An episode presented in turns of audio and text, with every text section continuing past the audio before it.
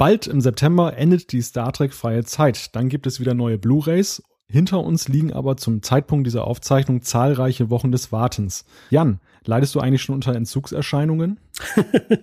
nee, ich habe mir zwischendurch mit Weeds äh, beholfen und äh, gucke im Moment Stargate SG1 zum allerersten Mal. Insofern war das mal ganz angenehm, nicht äh, im Akkord Star Trek gucken zu müssen. Thorsten, du hast uns ja beim letzten Mal erzählt, dass du dir die Enterprise-DVDs geordert hast. Konntest du denn damit die Zeit gut überbrücken? Ja, äh, und zwar bin ich jetzt auch mit Enterprise durch. Ähm, ich habe tatsächlich die Zeit gut überbrücken können, aber ein etwas Entzug hatte ich schon, nämlich Trackcast-Entzug. Schön gesagt. Dann wird's ja mal, ja. dann wird's ja mal wieder Zeit für einen neuen Trackcast. Das ist die 20. Folge. Los geht's.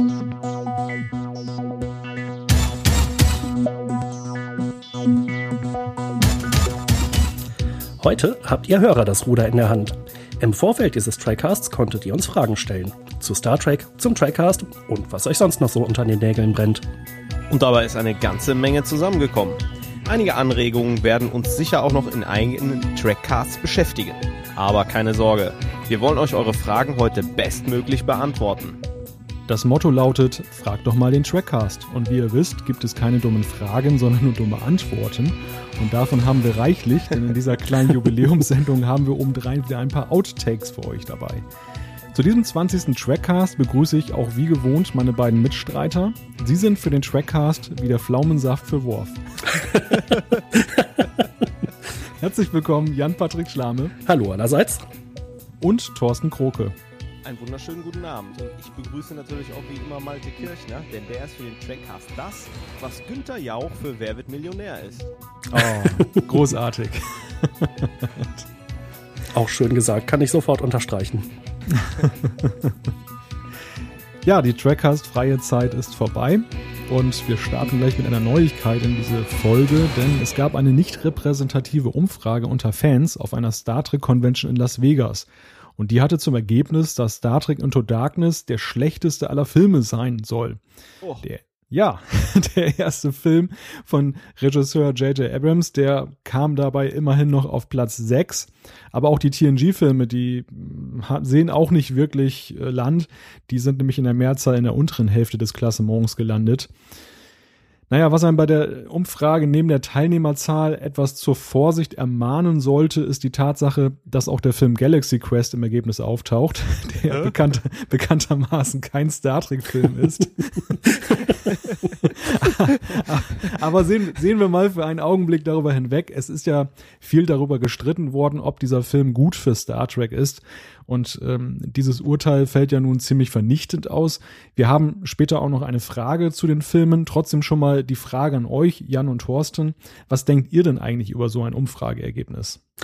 Naja, also überrascht hat's mich schon, denn ich dachte, dass gerade die, äh, das amerikanische Publikum äh, den Film im Prinzip noch äh, sehr viel begeisterter aufnimmt äh, als quasi so der Rest der Welt. ähm, das mit Galaxy Quest, der taucht ja, glaube ich, so auf Platz 5 oder 6 in der Liste auf. Das fand ich eigentlich sehr schön, dass der so weit vorne steht. Äh, aber insgesamt wundert mich das Ergebnis schon. Ähm, unter anderem äh, der schlechteste aller Star Trek-Filme, Star Trek 5. Der steht da auch noch relativ weit vorne. Das schlechte Abschneiden der Next, äh, Abschneiden der Next Generation-Filme, was du eben schon meintest. Ja, äh, alles ein bisschen komisch, aber dafür ist es ja auch nicht repräsentativ. Äh, mich würde mal eher interessieren, wie das Ergebnis zustande gekommen ist. Also wer der Durchschnitts Star Trek Gucker war, der bei der Convention abgestimmt hat. Waren es vielleicht alte TOS-Fans? Waren es vielleicht allgemeine Science-Fiction-Fans? Deshalb ähm, genieße ich sowas immer mit Vorsicht und da ja auch bald die Bundestagswahlen anstehen, ähm, ja, sollten wir auch nicht allzu viel auf solche nicht repräsentativen Umfragen geben. Nun muss ich, nun muss ich aber doch mal eine, eine, eine Lanze für diese Umfrage brechen. Also zum einen ähm, zur Frage, was sind das für Leute, die da abgestimmt haben? Ich gehe natürlich davon aus, dass bei einer Star Trek Convention schon, wie du sagtest, Thorsten, die Classic-Fans und die TNG-Fans wahrscheinlich noch in der Überzahl sind gegenüber den Abrams-Fans. Ähm, es ist ja in der Tat so ein Streitthema im Fandom, wie denn diese Filme jetzt aus Sicht eines eingefleischten Fans zu beurteilen sind.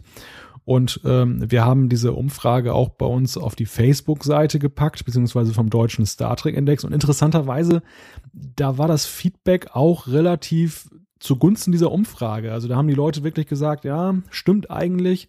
Ähm, der Film ist zwar als Kinofilm super, haben einige gesagt, aber als Star Trek-Film ist er doch eher eine lausige Katastrophe. Und interessant ist ja auch, dass ausgerechnet der Zorn des Khan bei dieser Umfrage dann auf Platz eins gelandet ist. Äh, just jener Film, der ja nun eben das, das Vorbild war für diesen zweiten Abrams-Film. Also ein bisschen natürlich vielleicht auch eine, eine Retourkutsche äh, mit Blick darauf, dass der Film noch relativ frisch ist. Wer weiß, wie das Ergebnis in einigen Jahren aussieht. Gleichwohl bin ich schon der Ansicht, dass diese, diese Umfrage schon ein relativ realistisches Stimmungsbild abgibt der Fans. Also wenn ich mir so anschaue, dass zum Beispiel First Contact als TNG-Film halt in der oberen Hälfte gelandet ist, das ist ja durchaus plausibel. Dass die anderen TNG-Filme nicht so beliebt waren, das ist auch nicht ganz von der Hand zu weisen. Und ja auch so das Klassement der, der TOS-Filme. Naja, vielleicht nicht ganz von der Hand zu weisen, aber gleichwohl, ihr habt natürlich recht, äh, das ist wie bei der Bundestagswahl der Stimmungstest. Äh, es kann am Ende ganz anders noch ausgehen. Naja, und eigentlich geht's ja auch nicht drum, was andere Leute von dem Film von den Filmen halten, sondern wie man selber findet. Deshalb, also ich entdecke mich in dieser Umfrage nicht so richtig wieder, äh, aber teilweise schon. Star Trek 2 fand ich durchaus gut, äh, den Zorn des Khan, aber es ist nicht mein Lieblingsfilm. Gut, dann würde ich sagen, verlassen wir hier schon den Neuigkeitenbereich, denn so viele Neuigkeiten gibt es momentan gar nicht in Sachen Star Trek. Der Sommer war ja doch relativ nachrichtenarm. Äh, doch, so, sorry, vielleicht eine Sache sollten wir noch kurz erwähnen. Äh, wir haben ja jetzt eine Veröffentlichungsreihe für die Blu-rays. Wir hatten ja schon im letzten oder vorletzten Trackcast gemutmaßt, warum wirklich gleichzeitig Into Darkness mit Enterprise Blu-rays, mit TNG Blu-rays kommen und ich hatte so ein bisschen den Eindruck, man hat auf uns im Trackcast gehört, weil Enterprise, den wir ja als vermeintlichen Rohrkrepierer ausgemacht haben, wird jetzt als erstes veröffentlicht, wenn ich mich jetzt nicht irre. Ja, korrekt. Enterprise erscheint am 5. September, wenn ich mich nicht täusche. Äh, Into Darkness passenderweise am 12. September, 12. Film, 12. September, haha. Oh, mir noch gar nicht aufgefallen.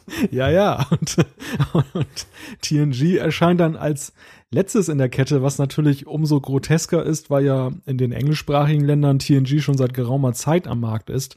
Also man hat sich dafür entschieden, dann TNG noch weiter nach hinten zu äh, setzen. Oho, das äh, ist jetzt aber auch für mich eine Neuigkeit, denn bisher ja. hieß es doch, dass die vierte Staffel in TNG auch am 5. September rauskommen soll.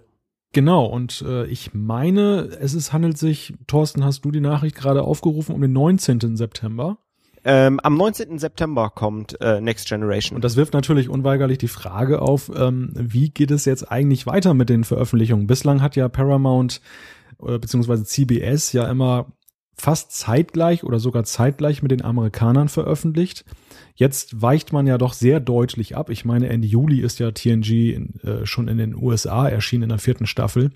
Die nächste Staffel, die fünfte, habe ich heute gerade gelesen, soll in Großbritannien im November erscheinen, also pünktlich zum Weihnachtsgeschäft. Wie ist denn eure Einschätzung? Werden wir die fünfte Staffel auch noch zum Weihnachtsgeschäft kriegen oder hängen wir jetzt hinten dran? Also es hieß ja eigentlich, man wollte so wie viel zwei Staffeln pro Jahr ungefähr TNG rausbringen. Da sind sie ja eigentlich schon etwas schneller im Moment.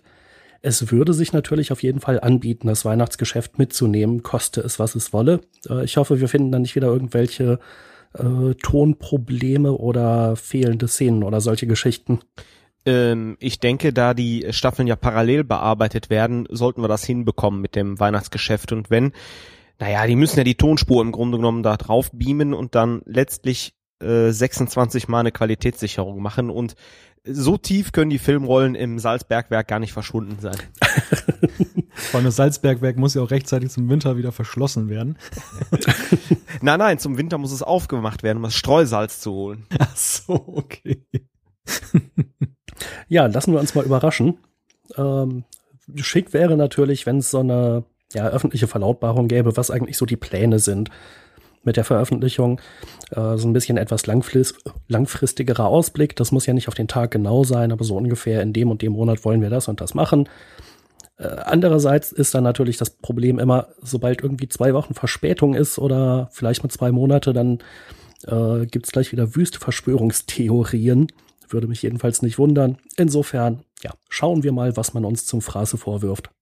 Aber, aber wie, wie Thorsten schon richtig sagte, ist es natürlich schon interessant, dass jetzt binnen weniger Wochen, beim letzten Mal haben wir über die vorläufigen Termine gesprochen, ähm, da jetzt auch wieder so eine Veränderung eingetreten ist. Also das deckt sich ja auch so mit dem Eindruck, der sich ja schon seit Anbeginn dieser Veröffentlichung da eingestellt hat, dass das ja so gerade in Europa und in Deutschland immer so ein bisschen unausgegoren wirkt. Ähm, die, die englischen Veröffentlichungstermine sind da ja meines Erachtens wesentlich zuverlässiger. Also wenn Trackcore berichtet, dass am 30. Juli äh, die neue Staffel erscheint, dann erscheint sie in der Regel auch am 30. Juli. Da ist man ja hierzulande ja etwas wankelmütig. Würde mich mal interessieren, mhm. woran das liegt. Eine mögliche Theorie wäre ja tatsächlich die Tonspuren, dass die Kollegen sich das von der Promo Blu-ray, wo es ja wirklich ein Desaster war, einfach durch eine Qualitätssicherung einfach offen halten wollen. Und wenn die sagen, hm, wir haben jetzt hier die Hälfte getestet oder wie viel auch immer, äh, dann können wir ein Veröffentlichungsdatum äh, erst rausgeben. Vorher lassen wir uns offen. Und wenn wir sehen, da ist irgendwas nicht in Ordnung, dann stoppen wir halt die Produktion oder geben rechtzeitiges Signal, um halt die Produktion auszutauschen. Ja, klingt plausibel. Mag sein, ja. Gut, dann würde ich sagen, verlassen wir hier aber jetzt den Bereich der Neuigkeiten und widmen wir uns unserem Hauptthema. Es geht ja heute um Fragen im Trackcast. Und wir haben euch gefragt, uns doch mal zu sagen, worüber wir reden sollen. Und das Ergebnis, das war überaus erfreulich, denn es gab nicht nur sehr viele Vorschläge, sondern ihr habt mit euren Vorschlägen auch eine große Bandbreite an Themen angesprochen. Also wie immer ein großartiges Publikum, was wir da hinter den Apparaten sitzen haben. Und wir drei haben jetzt die ganz schwere Aufgabe, möglichst viel unter einen Hut zu bekommen. Und ich würde einfach mal sagen, packen wir es an. Jo, genau. Los geht's. Also, es gibt ja eine Frage, die war, glaube ich, sogar vorher schon gestellt worden. Die hat mir, äh, hatte ich zumindest geflissentlich ignoriert. Und zwar hatte die Silvio gestellt. Die Frage lautet, gibt es irgendwo für die englischsprachigen Audiokommentare deutsche Untertitel? Und wenn ja, wie mache ich die sichtbar? Das äh, bezieht sich natürlich auf die Blu-ray-Veröffentlichung von TNG, wo verschiedene Folgen einen Audiokommentar haben. Äh, ich habe da mal intensiv nachgesucht und habe nichts gefunden. Also ich habe wirklich sämtliche Untertitelspuren mal durchgeschaltet. Da war keine dabei, die zum Audiokommentar gepasst hätte oder zu den Audiokommentaren. Ausprobiert habe ich es allerdings nur in der zweiten Staffel, weil ich meine dritte Staffel gerade verliehen habe. Ähm, ich habe auch mal kurz Google angeworfen, da aber auch erstmal spontan keine Antworten zugefunden. Wisst ihr noch mehr zu dem Thema? Leider nein. Muss ich auch gestehen, kann ich auch nichts weiter zu sagen, aber deine Recherche wird da sicherlich umfassend gewesen sein. ja, also scheint es nicht zu geben. Äh, falls es jemand von euch irgendwie weiß, ob es sowas doch gibt oder ob es geplant ist oder warum es das nicht auf die Blu-rays geschafft hat, dann könnt ihr uns gerne Bescheid sagen, dann verlesen wir das demnächst. Gut, äh, vielleicht noch äh, ein paar Worte vorab. Wir haben das versucht so ein bisschen zu sortieren, beziehungsweise Malte hat das ein bisschen sortiert. Ähm, wir haben also die Themenblöcke, wo ihr uns allgemeine Fragen zum Thema Star Trek gestellt habt, durch die Bank weg. Dann allgemeine Fragen äh, zu irgendwelchen Themen und letztlich noch Fragen über den Trackcast an sich. Ich würde sagen, wir starten jetzt mal genauso wie Jan schon eingangs mit der Frage von Silvio äh, mal durch mit einer Frage äh, mit den äh, Fragen zu Star Trek selbst. Der Phil ähm, hat uns gefragt, mir ist bei der dritten Staffel TNG was bei den Uniformen aufgefallen. Diese haben den Reißverschluss ja auf dem Rücken. Habt ihr schon mal versucht, euch ein Hemd auf dem Rücken zuzuknöpfen? Naja, wenn ihr in der Gummizelle sitzt, Phil, mach die Gelegenheit. Also, was denkt ihr, wie die Herren und Damen die Uniform schließen? Vielleicht gibt es ja einen auf dem Schiff, der morgens erstmal alle besucht und äh, denen beim Anziehen hilft. Ja gut, da würde ich erstmal Troy helfen. Ne? Aber äh, ich reiche die Frage mal rein. Naja, man könnte ja auch äh, möglicherweise diese Uniformoberteile einfach über den Kopf ziehen. Dann hat man das Problem mit dem Reißverschluss elegant gelöst. Boah. vielleicht, vielleicht gibt es aber ja auch im 24. Jahrhundert einen Reißverschluss, der so futuristisch ist, dass er sich selber zumacht, wenn man ihn, wenn man das Gewand angelegt hat. Aber interessanter finde ich ja eigentlich noch die Frage mit den Uniformen überhaupt. Also die Kleidung des 24. Jahrhunderts ist ja, gehört ja zu jenen Aspekten, bei denen ich immer sage, in diesem Jahrhundert möchte ich nicht leben. Entweder man hat diesen Strampelanzug da an als Uniform, der zwar unterschiedlich aussah, aber ja in seiner Grundform immer erhalten blieb, oder aber, wenn man Freizeit hat, dann trägt man da eigentlich nur noch so ein Gewand, so, so ein Handtuch da umgelegt. finde ich, finde ich schon so ein bisschen grotesk. oder wie geht euch das? Ja, also ich finde halt, die Sachen wirken ausgesprochen wenig funktional, weil man keine Taschen hat, um da mal irgendwie irgendwas reinzutun. Und äh, Ich glaube, so futuristisch wird das 24. Jahrhundert nicht sein, dass man keinen Kugelschreiber mehr braucht oder irgendwelche Stifte oder so. Äh, oder irgendwelche Dinge, die man halt ab und zu mal mit sich rumträgt. Und sei es halt auch irgendwie nur ein Butterbrot.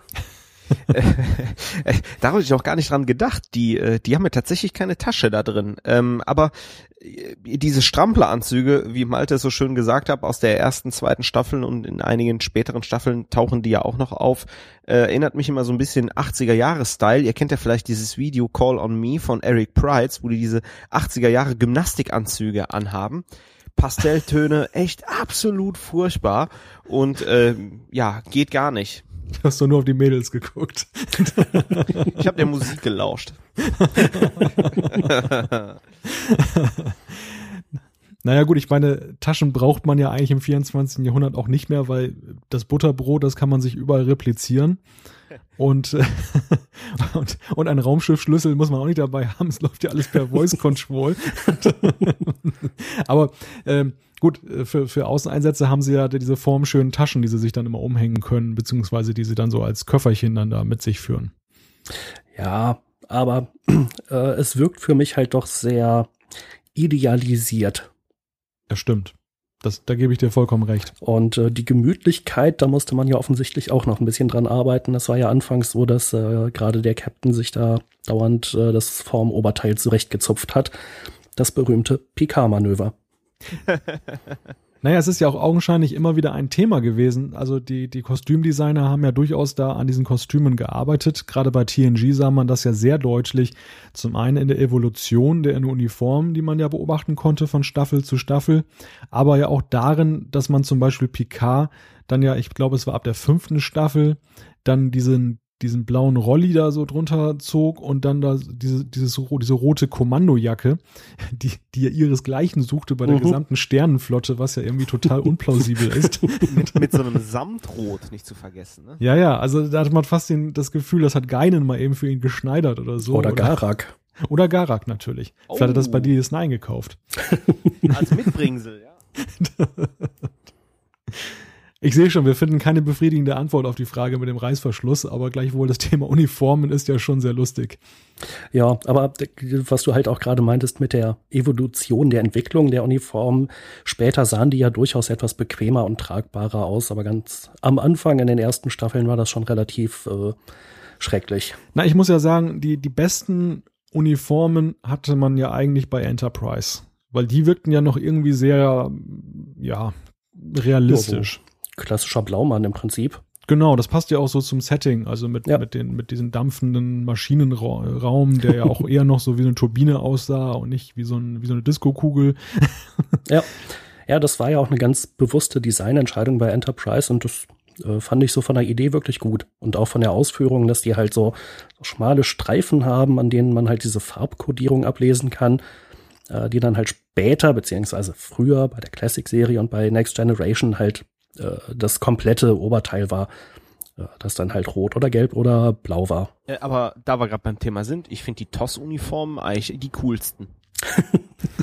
du meinst jetzt äh, die äh, Uhura-Uniform? genau, das Senfarbe von Kirk, dieses ganz fiese Blau von Pille. Ähm, ja, aber auch die, äh, man hat ja eine sehr schöne Überarbeitung in den Abrams-Filmen. Nichtsdestotrotz finde ich beide Uniformen sind eigentlich irgendwie die coolsten weil hat halt, repräsentiert halt so einen ganz eigenen Style. Die anderen Uniformen kommen da alle nicht ran.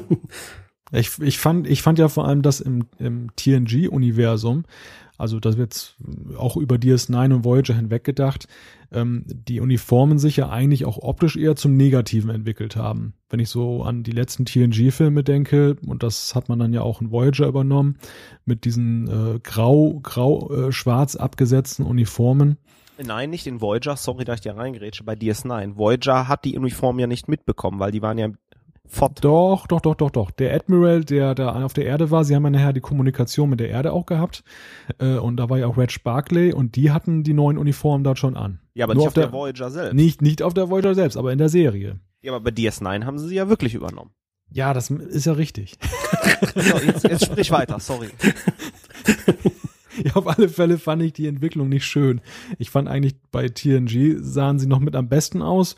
Was sie mir auch noch gefallen ließ, war so diese, diese DS9-Uniform, wo man ja einfach das Farbkonzept umgedreht hat. Also schwarz dominant und, und äh, dann, dann oben die Farbe. Leider ja sehr inkonsequent auf der Enterprise umgesetzt als in, in Generations, wo Riker dann die, die neue Uniform schon trug und Picard die alte und das war ja ein buntes Chaos, wo man sich dann fragte, ja, was bringt eine Uniform, wenn sie nicht uniform ist? ja, das stimmt. Wisst ja auch, warum äh, Riker ausgerechnet die schwarze hatte? Weil er so dick geworden ist. Richtig, schwarz macht schlank. Sehr schön zu sehen. Übrigens, äh, ah nee, jetzt muss ich spoilern. Nee, dann mache ich nicht. Wie auch immer. Na gut, ich glaube, die Frage ist äh, abgehandelt, oder? Ich denke auch. Dann lese ich einfach mal die nächste vor. Die kommt von Jürgen. Der hat uns gefragt, vielleicht könntet ihr mal etwas näher beleuchten, wie es im Star Trek-Universum im 23. und 24. Jahrhundert auf der Erde ausschaut. Genaueres ist ja eher selten zu sehen. Und dann hat er noch ein paar weitere Fragen, aber hangeln wir uns einfach mal so an dem Fragengerüst entlang. Ähm, wie schaut's auf der Erde aus, Jan und Thorsten? Ja, es ist gar nicht so leicht. Äh, ich habe mal ein bisschen in der großen Datenbank von Memory Alpha rumgestöbert, aber die können sich natürlich letzten Endes auch nur speisen aus dem, was sie aus den verschiedenen Serien kennen. Und man sieht ja relativ wenig. Das sind mal ein paar futuristische Gebäude hier, ein paar futuristische Gebäude dort. Ähm, es scheint ziemlich viele fliegende Autos zu geben oder fliegende was auch immer. Das ist natürlich die Frage, warum eigentlich, wenn man noch beamen kann wie viele Menschen zum Beispiel auf der Erde leben. Das wird wahrscheinlich mal irgendwann erwähnt, aber ich habe es zum Beispiel gar nicht äh, gefunden. Habt ihr da Näheres? Da hast du die zweite Frage schon vorweggenommen von Jürgen. Ah, stimmt.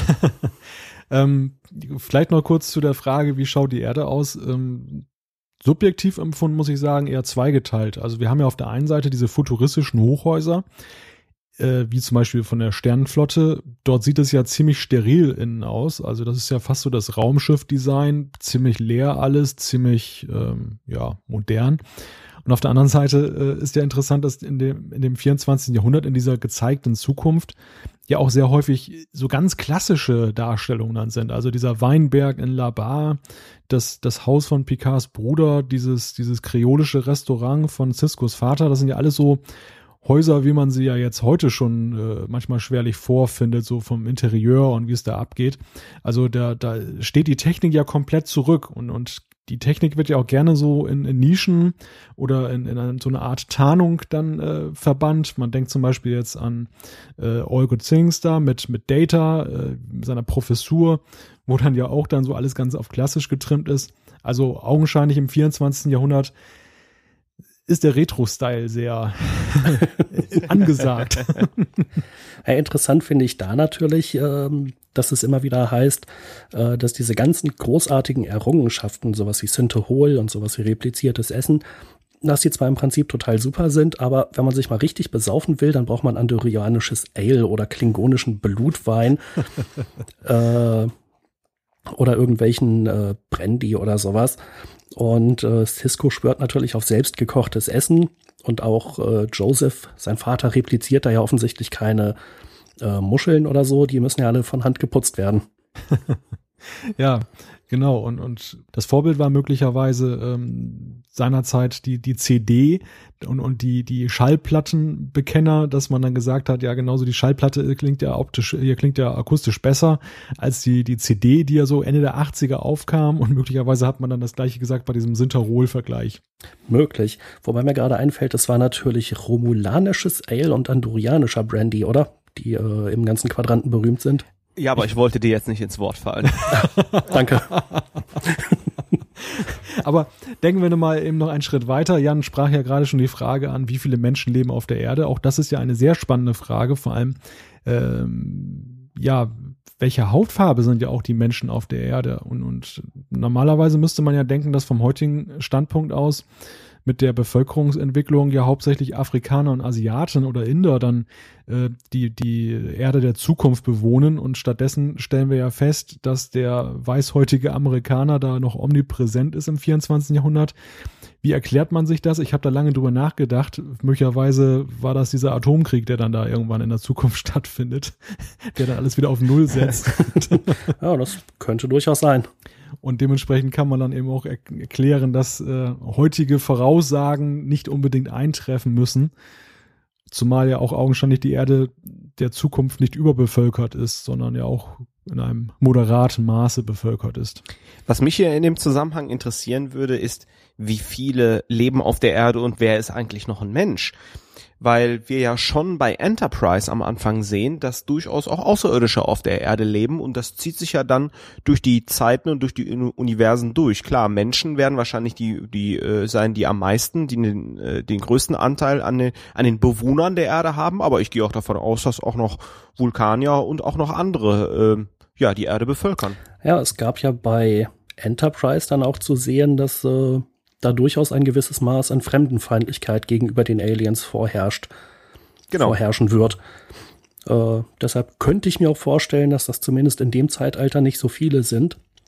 Äh, andererseits, Roddenberrys Vision war natürlich ursprünglich gewesen, äh, ja, Harmonie, Friede, Freude, Eierkuchen. Das heißt, in seiner Vision äh, und Version der Erde äh, müssten ja eigentlich viel mehr Aliens sein, die halt auch glücklich und zufrieden unter den Menschen leben. Naja, und ja auch ähm, gemischte Aliens, also die, die dann auch letzten Endes dann mit Menschen zusammen Kinder kriegen, so wie das ja dann zum Beispiel bei, bei Worf dann ist äh, und auch bei anderen, bei anderen Figuren. Wobei ja dann gleichwohl dann eben auch gleich wieder die Frage sich stellt, ist es denn überhaupt möglich, dass die Spezies sich jetzt mit Menschen paart? Also das ist ja auch so ein Aspekt, der wird immer so dramaturgisch einfach mal so hingenommen. Aber äh, dass das so kompatibel ist, ist ja auch mal, ist ja auch mal bemerkenswert. Ja, wie war denn das War von Jetseer? Da musste Julian da nicht noch irgendwie äh, irgendwelche Mittelchen brauen, äh, damit das funktionieren kann? Oder ging das im Prinzip einfach so? Nee, ich glaube, die hatten auf jeden Fall einen Termin mit Begier, oder? Da, bei mir dämmert's auch irgendwie dunkel. ich meine auch. Ähm, na gut, ansonsten Klingonen Menschen, Belana Taurus scheint zu funktionieren. Äh, sehr schön fand ich im Prinzip bei Troy. Da wurde ja nie wirklich groß hinterfragt, warum ist sie jetzt eigentlich äh, Betasoiden und Menschmischling, sondern ja, ist halt so, wird halt so hingenommen. Äh, das fand ich halt eine Spock. sehr, sehr schöne Auch. Sache. Ja, bei Spock stand ja dieser, dieser Widerspruch zwischen seiner vulkanischen und menschlichen Seite doch immer auch recht stark im Vordergrund. Aber es hat natürlich seinen Charakter auch ganz entscheidend geprägt. Im Positiven. Ich merke schon hier, wir driften hier ab, wie viele Menschen leben auf der Erde und wir reden jetzt über, äh, über Troy und Spock. über Fragen, die uns gar nicht gestellt wurden. ja, vielleicht zur nächsten Frage. Äh, Jürgen fragt, wie sieht es mit Sport aus? Gibt es die klassischen Sportarten noch? Profisport macht ja auch keinen Sinn mehr. Da würde ich gleich mal sagen, eigentlich ja schon, weil warum macht Profisport keinen Sinn mehr? Weil die Vulkanier mitspielen. Naja, gut. Und die grätsche ich beim Fußball der Zukunft immer besonders gerne um. ja, wir haben es ja bei DS9 gesehen im Wettkampf in der Holo Suite, äh, dass es ziemlich schwer ist, im Baseball gegen sie zu gewinnen, selbst wenn die Vulkanier das, das heißt doch, die konnten das schon, haben das schon länger gemacht, glaube ich. Aber selbst wenn nicht, äh, die sind ja offensichtlich den Menschen physisch überlegen.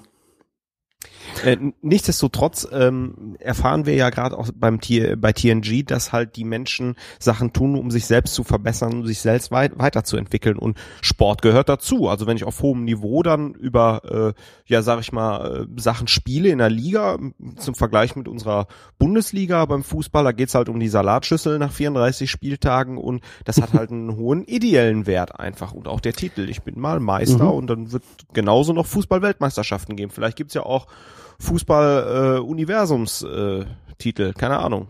Naja, aber also einer der Lieblingssport der Autoren offensichtlich ist ja Baseball. Und äh, im Lauf der Serien werden ja irgendwie verschiedene berühmte Baseballspieler erwähnt, von denen es einige tatsächlich gegeben hat äh, und andere, die dann halt fiktiv, äh, meinetwegen irgendwann im 21. Jahrhundert irgendeine Serie gebrochen haben, die 1941 aufgestellt worden war oder so der Rekord. Äh, das klingt halt so, als wenn Baseball maximal bis ins 21. Jahrhundert noch aktiv gespielt wird, als äh, ja, richtig großer Sport oder Vereinssport.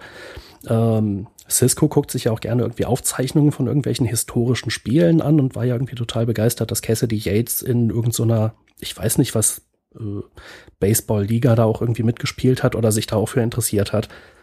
So wirklich aktiv scheint das ja nicht mehr betrieben zu werden. Die Frage ist nur eben, warum? warum wird es nicht mehr aktiv betrieben? Und ja, genau. Mal, mal abgesehen jetzt von dieser Speziesfrage, jetzt dass die Vulkanier halt immer ein bisschen schneller sind, aber ähm, man könnte ja auch zum Beispiel Ligen jetzt noch weiterhin machen, nur auf der Erde, also dass man jetzt unter gleichwertigen Bedingungen den Sport betreibt. Und ich habe immer so ein bisschen die, den, das Gefühl gehabt, dass, dass man darf keinen aktiven Sport mehr machen, weil es gibt natürlich dann wieder Fans für eine Mannschaft und dann entsteht ja eine Gegeneinander-Atmosphäre. Und gegeneinander, das gibt es ja eigentlich nicht mehr in diesem, dieser harmonischen Menschenwelt des 24. Jahrhunderts. Mhm. Könnt, könnte das der Grund sein? Oder, oder der Grund, dass Baseball einfach keine Sau interessiert und deswegen im 21. Jahrhundert Schluss war. Ein spätes Einsehen unserer amerikanischen Freunde. Baseball ist eine irdische Nischenerscheinung.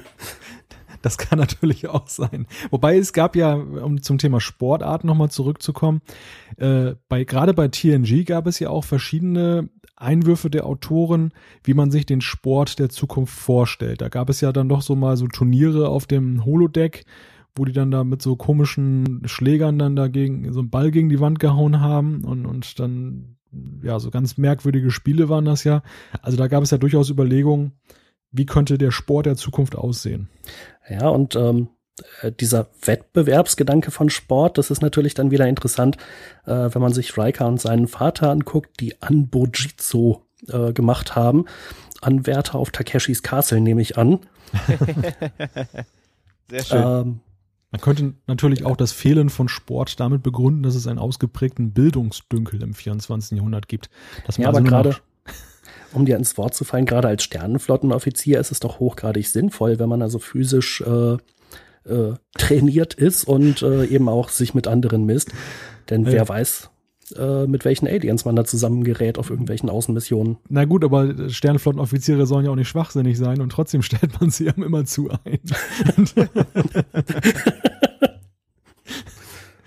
ja. Ja, ist eine schwierige oder interessante Frage auf jeden Fall. Äh, es gibt natürlich noch den Wasserball, den Captain Archer besonders gerne guckt. Und das scheint zu dem Zeitpunkt noch eine aktive Liga zu sein. Ja, aber auch hier muss ich wieder fragen, was ist das denn bitte für eine Nischensportart? also wer guckt sich wirklich live verfolgt Wasserball im Fernsehen? Also ich bin ja hochgradig froh, dass es nicht schon wieder Baseball war. Dann sollen sie von mir aus Wasserball nehmen. ist doch super.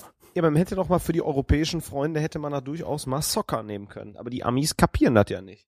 Oder Synchronspringen. Wir reden hier von Sport, ja? Persönlich könnte ich mich natürlich immer sehr für Snooker begeistern. Das gibt schon so lange, das gibt es bestimmt auch noch im 24. Jahrhundert. Dass es keine, keine Formel 1 der, der Shuttles gibt, der, der, der, der Raumschiffe, das wäre da auch noch mal was. Das ist wahrscheinlich nach Wesleys schiefgegangener Kohlwart-Sternenexplosion verboten worden. das kann sein. ja, aber durchaus. Warum gibt es keinen Rennsport? Oder wenn es welchen gibt, warum hören wir nie davon? Denn dieser Wettbewerbsgedanke ist ja äh, eigentlich was Gutes. Ja, wobei man da auch wieder aufpassen muss. Alle gehen auf maximalen Impuls. Ja, sind alle gleich schnell. ja, auch wieder wahr. Also hat quasi die Gleichmacherei hat eigentlich den Wettbewerbsgedanken kaputt gemacht. Also das 23. und 24. Jahrhundert gefällt mir ehrlich gesagt immer weniger. ja, zumal man dann ja plötzlich wieder Wettbewerb hat, wenn man sich zur Sternenflottenakademie bewerben will. Das haben wir ja oft genug kritisiert, wo Wesley da in der ersten Staffel gegen vier andere, gegen drei andere antreten muss. Und äh, das ist ja hochgradig kompetitiv. Und was machen die wir vor allem, die unterliegen? Gibt es dann so eine Art Sternenflotten Hartz IV oder so? Ja, die dürfen es ja nächstes Jahr nochmal probieren und äh, kriegen ja dann mit auf den Weg, aber nächstes Mal machst du es besser. Ja, Sir.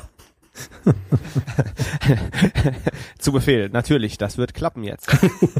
Und wenn sie gar nichts werden, dann, dann werden sie halt Wirt in Quarks Bar. Das wäre, aber das wäre doch oder, klasse, wirklich. Also Quark. Oder, oder Dabo-Mädchen. Ja, nicht nur wegen der Dabo-Mädchen in Quarks Bar, sondern äh, ja, auch so, so Wirt in Quarks Bar fände ich echt cool. Ich glaube, das ist ein ziemlich harter Job. Man muss ja da dauernd mit Quark über die Bezahlung verhandeln. Ja, nein, also anstelle von Quark, ne?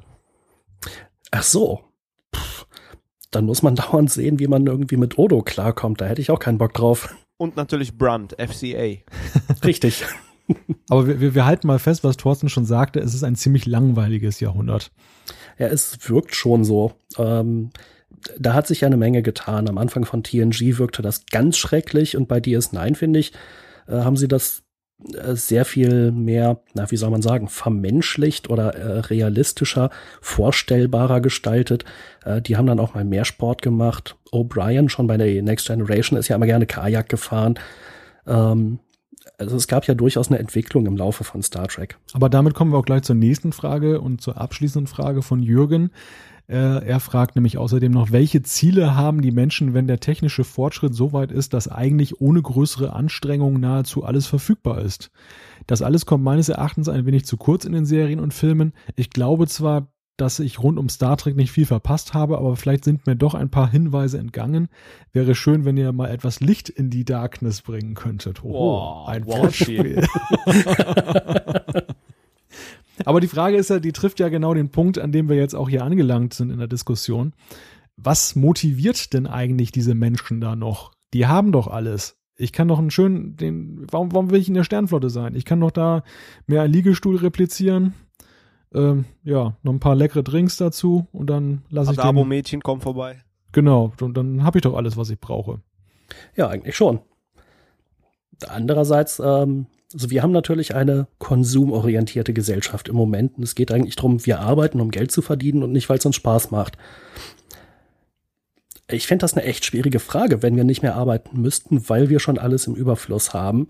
Äh, ja, was würden wir dann eigentlich machen? Ja, aber stopp. Äh, stellt euch mal vor, jeder von uns hat ja Hobbys. So. Und das ist eigentlich der Antrieb. Das heißt also, äh, wir würden wahrscheinlich jeden Tag einen Trackcast machen. oh Gottes Willen.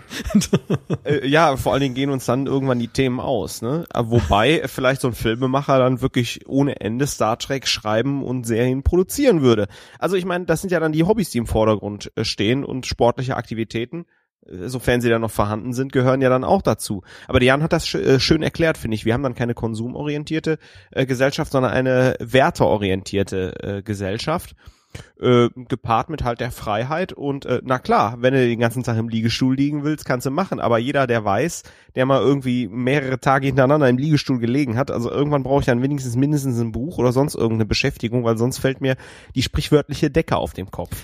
Ja, ich, ich glaube, also ungeachtet jetzt mal der Frage, dass wir die Konsumgesellschaft überwinden, fällt ja aber aus heutiger Sicht die, die Antwort nach der Motivation zweigeteilt aus. Auf der einen Seite wird es Menschen geben, die eben Forscherdrang haben, die, die den Wissensdurst verspüren oder wie Thorsten gerade sagte, eben einfach soziale Kontakte haben möchten und ihnen fällt die, die Decke auf den Kopf, wenn sie nichts machen. Auf der anderen Seite haben wir auch heute ja schon Leute, die einfach, sag ich mal, sich durchhängen lassen, die keine Lust haben. Und kurioserweise in diesem 24. Jahrhundert scheint man das ja auch überwunden zu haben. Ist ja schon einigermaßen bemerkenswert, dass man niemals so, so, so typische Aussteigertypen da, da sieht in Star Trek. Ja, es gibt zumindest ein paar, äh, sagen wir mal, Schlitzohren, Captain O'Connor oder äh, verdammt noch einmal, wie heißt noch mal der Charakter, der zeitreisende Historiker, Doktor Dingens da. Äh, das war ja auch mehr so ein, so ein Schlitzohr-Typ. Das ist nicht unbedingt so der klassische Aussteiger, aber halt doch, wir haben natürlich einen Wesley Crusher, der geht mit dem Reisenden. Der geht auf Reise. Fehlt eigentlich nur noch so ein äh, in allen möglichen bunten Farben angemaltes Shuttle oder so, so ein äh, Blumenkind-Shuttle. Ach nee, die brauchen ja gar keine Shuttles mehr. Der erscheint in Regenbogenfarben dann. ähm, man sieht es ja an den Rasmussen heißt der, habe ich gerade nachgeschlagen. Ah, ja, das klingt plausibel, das klingt gut ähm, ja die aufgetauten Besucher aus dem 20. Jahrhundert in der Folge Die neutrale Zone bei Next Generation. Ähm, die wollen ja halt alle irgendwie wissen hier, was ist mit äh, meinen, äh, meinen Kindern, was ist mit meinem äh, Vermögen und so weiter. Das kann ja irgendwie immer keiner nachvollziehen, vor allem Riker nicht, der denen das ein bisschen zugewiesen wurde. Ähm, das war halt so ein Beispiel dafür, dass diese Utopie einfach an der Stelle nicht zündet und die Frage sich eben stellt, was machen die die ganze Zeit und warum machen sie es? Aber ja, äh, dass man halt Hobbys und Freizeitdingen nachgeht, kann ich mir sehr gut vorstellen. Äh, Jake Sisko ist ja halt, der macht ja auch sein Ding, geht halt nicht zur Sternenflotte, sondern wird dann Journalist beziehungsweise Autor. Äh, und dieser Forscherdrang, das scheint ja dann das zu sein, was zum Beispiel die Leute auf der Enterprise alle äh, erfasst.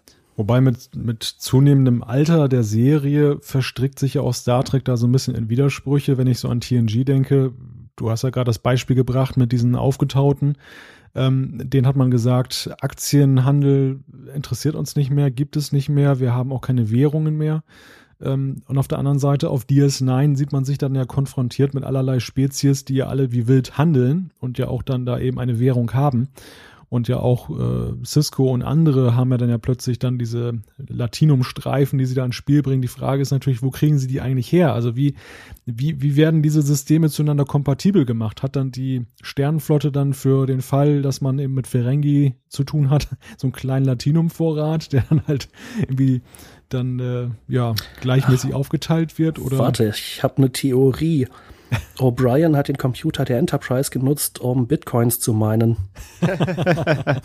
ja, oder, oder aber Cisco und Co., die verkaufen halt so ein bisschen Mobiliar von der Sternenflotte. kriegen dann dafür Latinumstreifen. Und das ist dann so eine Art Taschengeld. Ja, warum nicht? Bra braucht nur jemand ein Phasergewehr? Oder DS9 wird einfach als ganz üble Zollstation missbraucht. Beim Andocken erstmal, lass erstmal mal ein paar Barren rüberwachsen. Ja, sie sind ja auch nah dran an den Badlands, wie wir wissen. Also da kann man ja auch schlechte Sachen machen. Achtung, schlechter Karl, schlechte Sachen, Badlands, ja. Gibt's denn eigentlich auch eine Good, gibt's eigentlich auch die Goodlands? Ist mir bislang nicht bekannt. Die äh, sind so langweilig, dass sich noch kein Autor dahin verirrt hat. Gut, vielleicht, vielleicht stimmt das ja, was Thorsten sagt mit der Zollstation und sie machen dann mit den Propheten gemeinsame Sache. das könnte natürlich sein. Psst, hey, lasst mal das Wurm doch auf. Kann doch was abhaben. Okay, 50 Prozent. 20, das ist mein letztes Wort. Gut, äh, vielleicht machen wir dann doch mal weiter, bevor das hier wieder zu stark abdriftet. Jürgen, ich hoffe, wir konnten deine Fragen irgendwie beantworten. Ähm, aber kommen wir nun zu ganz interessanten, nämlich Hevi, Volker und Konstantin haben nämlich alle dieselbe Frage gestellt. Was sind eure Lieblings- beziehungsweise eure unbeliebtesten Star Trek-Filme? Und was haltet ihr von dem Filmmythos, dass alle Star Trek-Filme mit geraden Zahlen die guten sind und alle ungeraden die schlechten? Äh, stellt Konstantin die Frage im Speziellen. Hau rein, Jan. Genau, fangen wir doch mit der letzten Frage an, mit diesem Mythos. Der gilt natürlich, aber nur für die äh, Classic-Filme mit Kirk und Co. Die äh, Einschränkung hat mich gerettet. ja, also da stimmt es ja. Den äh, Originalfilm Star Trek, äh, den fand ich ausgesprochen langweilig. Der Zorn des Khan, der war durchaus gut. Ich glaube, der hat die ganze Sache auch wirklich gerettet. Wenn er genauso langweilig gewesen wäre wie der erste, könnte ich mir vorstellen, dass man keine weiteren Experimente gestartet hätte. Der dritte auf der Suche nach Mr. Spock, ein ziemlich zähes Ringen. Das reißt auch Christopher Lloyd nicht raus, der dann klingonischen Commander spielt. Äh, der vierte, zurück in die Gegenwart, der war natürlich super. Äh, richtig schöner Film. Schon allein wegen dieser ganzen wunderbaren Zitate. Sowas wie Wale, Mr. Scott. Wale. Oder natürlich die Sache mit dem transparenten Aluminium. Mein Lieblingszitat äh, ist ja da, äh, schlagen sich das mal aus dem Kopf. Sir, ich sehe keinen Grund zur Selbstverstümmelung. genau. Und natürlich immer wieder schön die Anekdote, dass der Punk im Bus, der dann mit äh, einem äh, Spock-Nackengriff betäubt wird, Weltklasse. gespielt wird von, na, weiß es wer? Uh. Es ist der Sohn von Margaret Thatcher, der ehemaligen britischen Premierministerin. Das ist ja wieder ganz tief aus der Anekdotenkiste gegriffen. Ich krieg eine Gänsehaut hier. aus dem Holzregal, dem Imaginären. oh, warte, einen habe ich noch, bevor wir weitermachen. äh, ja, Chekhov und wer war's? Irgendwer anders fragen nach atomgetriebenen Kriegsschiffen. Da kommt so eine Frau vorbei und sagt, ja, gucken Sie mal im Flottenstützpunkt von Alameda. Äh, die Frau hat es irgendwie geschafft, nicht mitzubekommen, dass da gerade ein Film gedreht wird. Das war tatsächlich eine Passantin, die sich mitten in die Dreharbeiten verirrt hat. Och. Und man musste sie nachträglich ausfindig machen, weil man das so lustig fand und diese Szene dann in den Film übernommen hat. Und sie musste, glaube ich, noch der äh, Schauspielergewerkschaft beitreten und so weiter. das ist ja großartig. Sehr schön.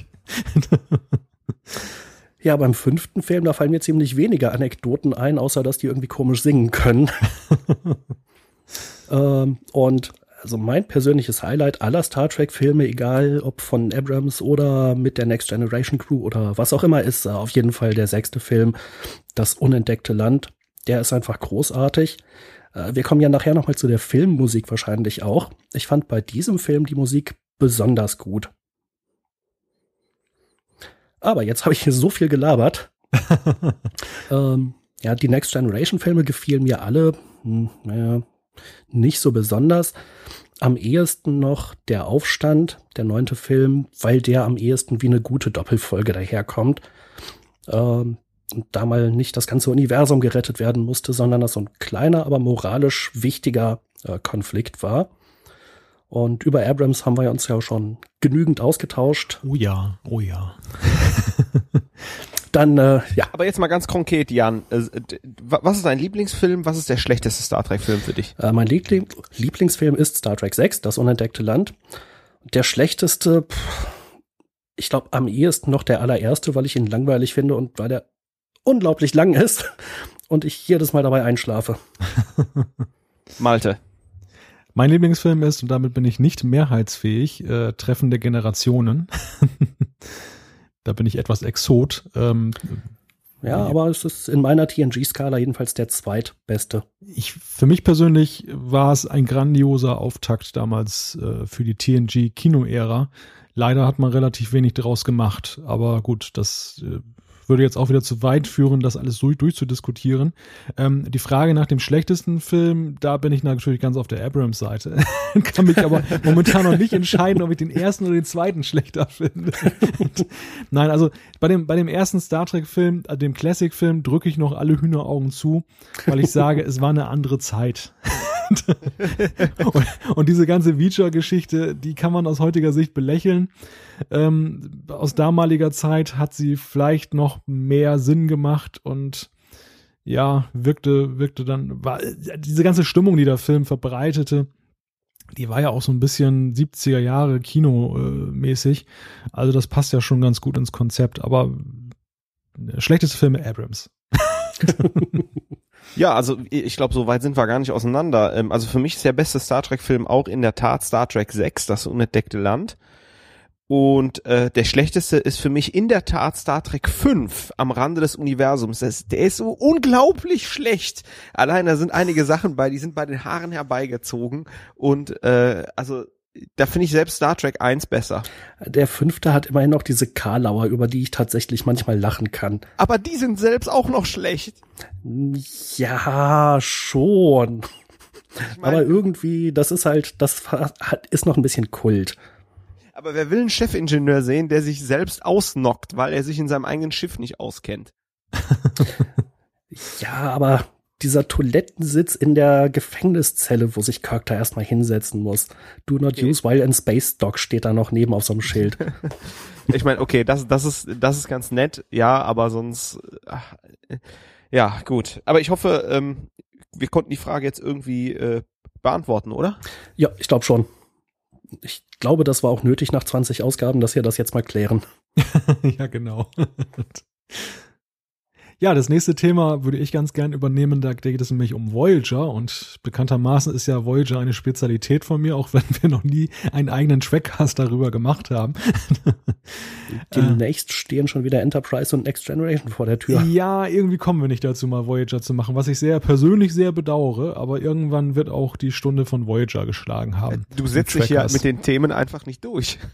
Ja, den Eindruck habe ich allerdings auch mittlerweile. Konstantin hat da dazu geschrieben und Chris, die haben beide Fragen gestellt. Der Konstantin zunächst findet ihr auch, dass Voyager grundsätzlich sein Potenzial verschenkt hat und in gewisser Weise Battlestar Galactica es viel besser hin, hingebracht hat, eine fast gleiche Geschichte zu erzählen. Und die zweite Frage von Chris, die ist so ähnlich. Was denkt ihr, warum Voyager und Enterprise nicht mehr die besten Zuschauerzahlen hatten? War Star Trek damals vielleicht nicht mehr zeitgemäß im Storytelling oder in der Präsentation? TOS und TNG waren ja recht mutig zu ihrer Zeit und DS9 hatte zumindest später eine größere, übergreifende Actionhandlung. Ähm, vielleicht zur ersten Frage kurz und knapp. Ich habe jetzt Battlestar Galactica ehrlich gesagt nicht von Anfang bis Ende gesehen. Ich habe mir allerdings in Vorbereitung zu diesem Trackcast mal die Geschichte der Serie nochmal genauer durchgelesen. Sorry, ich dachte, du sagst jetzt, du hast dir die Serie nochmal komplett reingezogen. Selbstverständlich. einmal von hinten, einmal von vorne. und noch ein paar Stichproben. Nein. Ähm, diese, diese angesprochene Gleichartigkeit, die da jetzt von, von Konstantin da in, den Raum gestellt wird, sehe ich ehrlich gesagt nicht so. Ähm, das sind ja ganz andere Voraussetzungen. Bei, bei Battlestar Galactica sind es ja Menschen, die diese ominöse Erde suchen, aber ja weniger so als zu Hause, sondern weil ja der Rest da zerstört ist von ihren Kolonien. Und bei äh, Voyager ist es ja einfach nur ein Raumschiff, was ja nun da 70.000 Lichtjahre durch die Gegend geschleudert wurde und eben zu, zur weiterhin intakten Erde nach Hause zurück möchte. Und insofern ist der Vergleich, der hinkt so ein wenig. Um mal beide Fragen zu beantworten, Warum die nicht mehr die besten Zuschauerzahlen hatten, lag es am Potenzial, das glaube ich ehrlich gesagt nicht. Ähm, wenngleich natürlich die Autoren sowohl bei Enterprise als auch bei Voyager schon ziemliche Kehrtwenden vollzogen haben. Bei Voyager hatten wir das ja so im Übergang zur vierten Staffel. Da hatte man ja plötzlich dann die Borg wieder entdeckt. Äh, natürlich, um die Quoten so ein bisschen zu befeuern und hat sich da verabschiedet von dieser, von, von dieser Einführung neuer Delta-Quadranten-Spezies und dieser reinen Delta-Quadranten-Stories. Äh, bei, bei Enterprise gab es ja diesen Bruch zwischen zweiter und dritter Staffel. Auch da hat man ja so ein bisschen dann umgeschwenkt. Ich glaube, dass das den Serien nicht gut getan hat im Ergebnis. Ähm, das wirkte so ein bisschen unausgegoren und auch natürlich die Theorie von Chris, dass ähm, da so die, das Storytelling, also die, die, die Art und Weise äh, des Erzählens der Geschichten nicht mehr so ganz zeitgemäß war, ist auch ein interessanter Gedanke, weil gerade so in den 2000ern kamen ja viele Serien auf den Markt, so wie 24 und, und andere, die eine ganz andere Art dann eben auch hatten, die, diese Sachen zu machen. Und ähm, Star Trek hat sich da ja doch so ein bisschen von fern gehalten und ist noch so nach dem klassischen Muster gefahren. Also könnte vielleicht auch eine Erklärung sein. Grundsätzlich, und damit will ich mein langes Referat hier mal abschließen, damit Jan und Thorsten auch zu Wort kommen, glaube ich aber aus persönlicher äh, aus persönlicher Anschauung und, und ich glaube, es geht, ging auch vielen anderen so, dass nach den 90ern, so in den 2000ern auch so eine gewisse Science-Fiction-Müdigkeit um sich gegriffen hat. Was ja auch daran zu erkennen war, dass allgemein Science-Fiction so ein bisschen weniger geworden ist. Und möglicherweise hat das natürlich dann auch Star Trek so ein bisschen eingesaugt. Ja, durchaus. Also ich würde sagen, dass Star Trek bis eigentlich, ja, bis kurz vor Ende von Enterprise so diese noch relativ klassische Serienerzählstruktur hatte, äh, wo man eben ja mit einer netten Idee startet und dann guckt man mal, wie sich so die Staffel entwickelt. Das hat zur Next Generation Zeit einfach noch besser funktioniert, weil alle Serien so gemacht waren und äh, ich finde, dass andere Serien im Prinzip daraus gelernt haben. Das war ja nicht wirklich ein Fehler, aber man hat halt festgestellt, man kann es auch besser machen, indem man zum Beispiel zusammenhängende Geschichten erzählt das war ja bei Star Trek von Anfang an äh, ganz klare Vorgabe, dass man das gar nicht will. Ich glaube, dass auch viele Fernsehstudios gesagt haben, um Himmels Willen zusammenhängende Geschichten, das geht ja gar nicht. Sobald mal einer eine Folge verpasst, äh, kann er ja gar nicht der ganzen Sache mehr folgen. Das wird uns Zuschauer kosten und äh, sowas unterstützen wir nicht und sowas finanzieren wir nicht. Und dann hat's halt mal jemand vorgemacht. 24 hat das sicherlich auf die Spitze getrieben. Und man hat gesehen, hey, das funktioniert. Und die Leute bleiben dran und die kaufen hinterher wie verrückt die DVDs. Ähm, und naja, ist die Frage, ob man Star Trek vorwerfen will, dass sie so ein bisschen es verpasst haben, auf den Zug aufzuspringen. Oder sagt man, naja, eigentlich haben sie es ganz gut gemacht und haben sich halt nicht von irgendeinem neumodischen Kram anstecken lassen, sondern haben ihr Ding durchgezogen. Ich bin da so ein bisschen hin und her gerissen. Würde mir könnte mir schon vorstellen, dass Star Trek mehr äh, Quote, Einschaltquote gehabt hätte, wenn sie es versucht hätten, wirklich konsequent ein neues Konzept zu machen. Wobei da ja durchaus auch die Frage ist, ob sie überhaupt die Möglichkeit hatten, es anderweitig zu versuchen. Wir wissen ja von den Blu-ray-Extras, die wir ja nun zuletzt auch schon besprochen haben, so beim Übergang zu Enterprise klagten ja auch die Autoren darüber und die Produzenten, dass ähm, sie regelrecht gehetzt waren, eine neue Serie auf den Markt zu werfen. Erstmal waren es die gleichen, gleichen Leute, als fehlte auch so ein bisschen frisches Blut in, in der Produktion. Und zum anderen eben hatten sie sehr wenig Zeit. Und was macht man, wenn man wenig Zeit hat? Man versucht es natürlich mit bewährten Rezepten. Man, man hat natürlich nicht den Mut und, und die Muße, dann da sich großartig neue Konzepte und Ideen auszudenken. Und äh, ich glaube, das war auch ein Problem. Möglicherweise hätte man spätestens bei Enterprise nach den Misserfolgen in Anführungszeichen bei Voyager. Voyager hat sich ja so ein bisschen ins Ziel gequält, die Serie. Nachher, sie hatte ja doch durchaus große Quotenprobleme in den USA. Ähm, hätte man eigentlich sagen müssen, komm, wir müssen das Ding irgendwie anders aufzäumen. Wir müssen irgendwie ganz anders erzählen, vielleicht auch wie 24 mit so mit so einer Splitscreen-Geschichte arbeiten, mit Echtzeit oder was auch immer so es an Trends damals gab. Und das hat man bei Enterprise ja gar nicht gemacht. Man hat ja einfach stumpf dann so weitergemacht wie bei den anderen vier Serien auch. Und das hat ja dann auch mehr oder weniger ins Quoten ausgeführt, obwohl die Serie aus heutiger Sicht, wenn man sie sich jetzt nach zehn Jahren anguckt, ja wirklich nicht schlecht gewesen ist. Also ich musste meine Meinung auch in weiten Teilen revidieren. Ich glaube, ich war einfach Star Trek satt. Und das sind ja auch die Punkte, die du auch schon angesprochen hast. Deswegen ähm, hast du das alles schon richtig gesagt, wie ich finde man muss ja überlegen, Voyager, wenn ich jetzt ab TNG rechne, lief ja quasi in der 15. bis 21. Staffel und Enterprise lief dann in der 22. bis 25. Staffel. Und äh, man merkt das, die, die Science-Fiction-Müdigkeit, die Serienmüdigkeit, keine neuen innovativen Konzepte. Ähm, hätte es TNG in der 20. Staffel gegeben, vielleicht hätte das noch irgendwie funktioniert, weil TNG super war, aber vielleicht hätten auch die irgendwann, wären die irgendwann in ihr Loch gefallen. Und ähm, ja, das war vielleicht auch letztlich die Krux, weil an sich, wie die, wie der Konstantin und der Chris auch schon gesagt haben, Potenzial war in den Serien auf jeden Fall da. Ähm, der Vergleich mit DS9 ist natürlich ein bisschen unfair, weil DS9 einfach zeitlich früher gelaufen ist als Voyager und Enterprise. Andererseits äh, war es ja überwiegend noch relativ frisches Personal bei DS9. Das waren Leute, die waren bei Next Generation größtenteils dazugekommen und die haben dann so ihr eigenes Ding entwickelt und ich finde, das haben sie halt wirklich gut gemacht. Also hatten wir ja auch schon im DS9-Cast äh, besprochen. Ähm, da waren halt neue Ideen drin, sicherlich eine nicht unerhebliche Inspiration durch Babylon 5.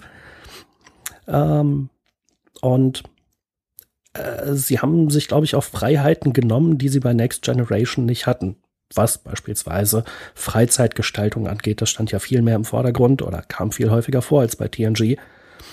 Ähm, wenn man sich diese Freiheiten bei Voyager oder Enterprise genommen hätte, könnte ich mir auch vorstellen, dass die Serien mehr Publikum gefunden hätten oder zugänglicher gewesen wären, als dieses manchmal etwas verkrampfte Star Trek. Tja, ich sehe, wir haben das ausführlich diskutiert jetzt oder habt ihr noch Ergänzungen? weil sonst würde ich weitermachen. Weitermachen. Weitermachen. Gut. Danke, sehr gut.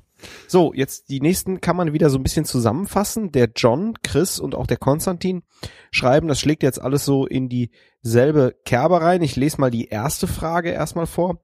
Wenn die Macher von Star Trek euch damit beauftragen würden, als Autoren einen Plot für eine neue Star Trek Serie zu schreiben, wie würdet ihr sie aufbauen und worum würde es gehen? Ja, das äh, ist natürlich äh, eigentlich eine sehr gute Frage, äh, weil es immer einfach ist, irgendwas zu kritisieren, was jemand anders gemacht hat und zu sagen, ja, das, da hat er schlechte Entscheidungen getroffen. Es ist natürlich wie, viel wie schwieriger. in der Frage zuvor, ne? genau, ist natürlich immer viel schwieriger, etwas selber gut zu machen. Äh, ich denke aber, ich würde halt beispielsweise schon auf äh, eine durchgehende Handlung setzen, ähm, auf aufeinander aufbauende Episoden äh, aber worum es sich jetzt konkret drehen sollte, hm, ja, ich bin kein Geschichtenerzähler. Vielleicht habt ihr da mehr Ideen. Verschanzen wir uns doch einfach mal dahinter, dass wir sagen, wenn wir wüssten, wie wir sie machen, dann würden wir es hier wohl nicht verraten, ohne dass wir Geld dafür kriegen. oh. Na gut, wir könnten ja zumindest äh, sagen, spielt es, äh, knüpft es an Voyager an, erzählt es äh, eine Geschichte aus dem Zeitalter quasi von TNG oder doch lieber das Enterprise-Zeitalter oder gehen wir zurück zu Classic oder springen wir ins 29. Jahrhundert? Was auch durchaus spannend wäre.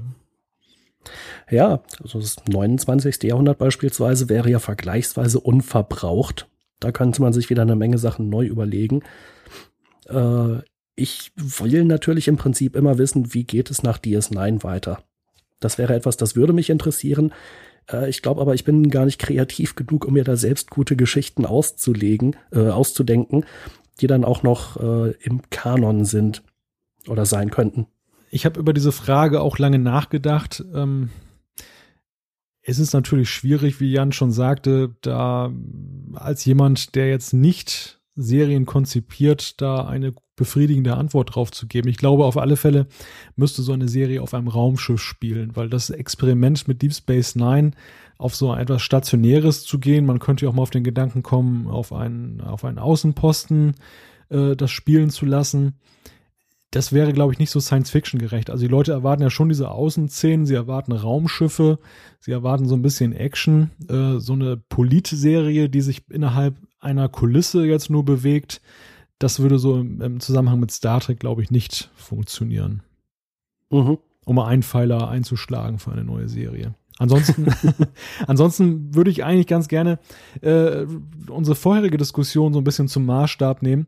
Die, die Frage eben auch des Storytellings. Also ich glaube gar nicht, dass man so sehr Star Trek jetzt von den Geschichten her revolutionieren müsste, weil da war man ja schon ziemlich gut. Gerade so, was DS9 anging, da hatte man ja schon den durchgehenden roten Faden, da war man ja schon weg von dieser Vereinzelungstaktik, die man so bei, bei äh, TNG noch hatte und ja auch Voyager und, und Enterprise waren dahingehend ja nicht schlecht.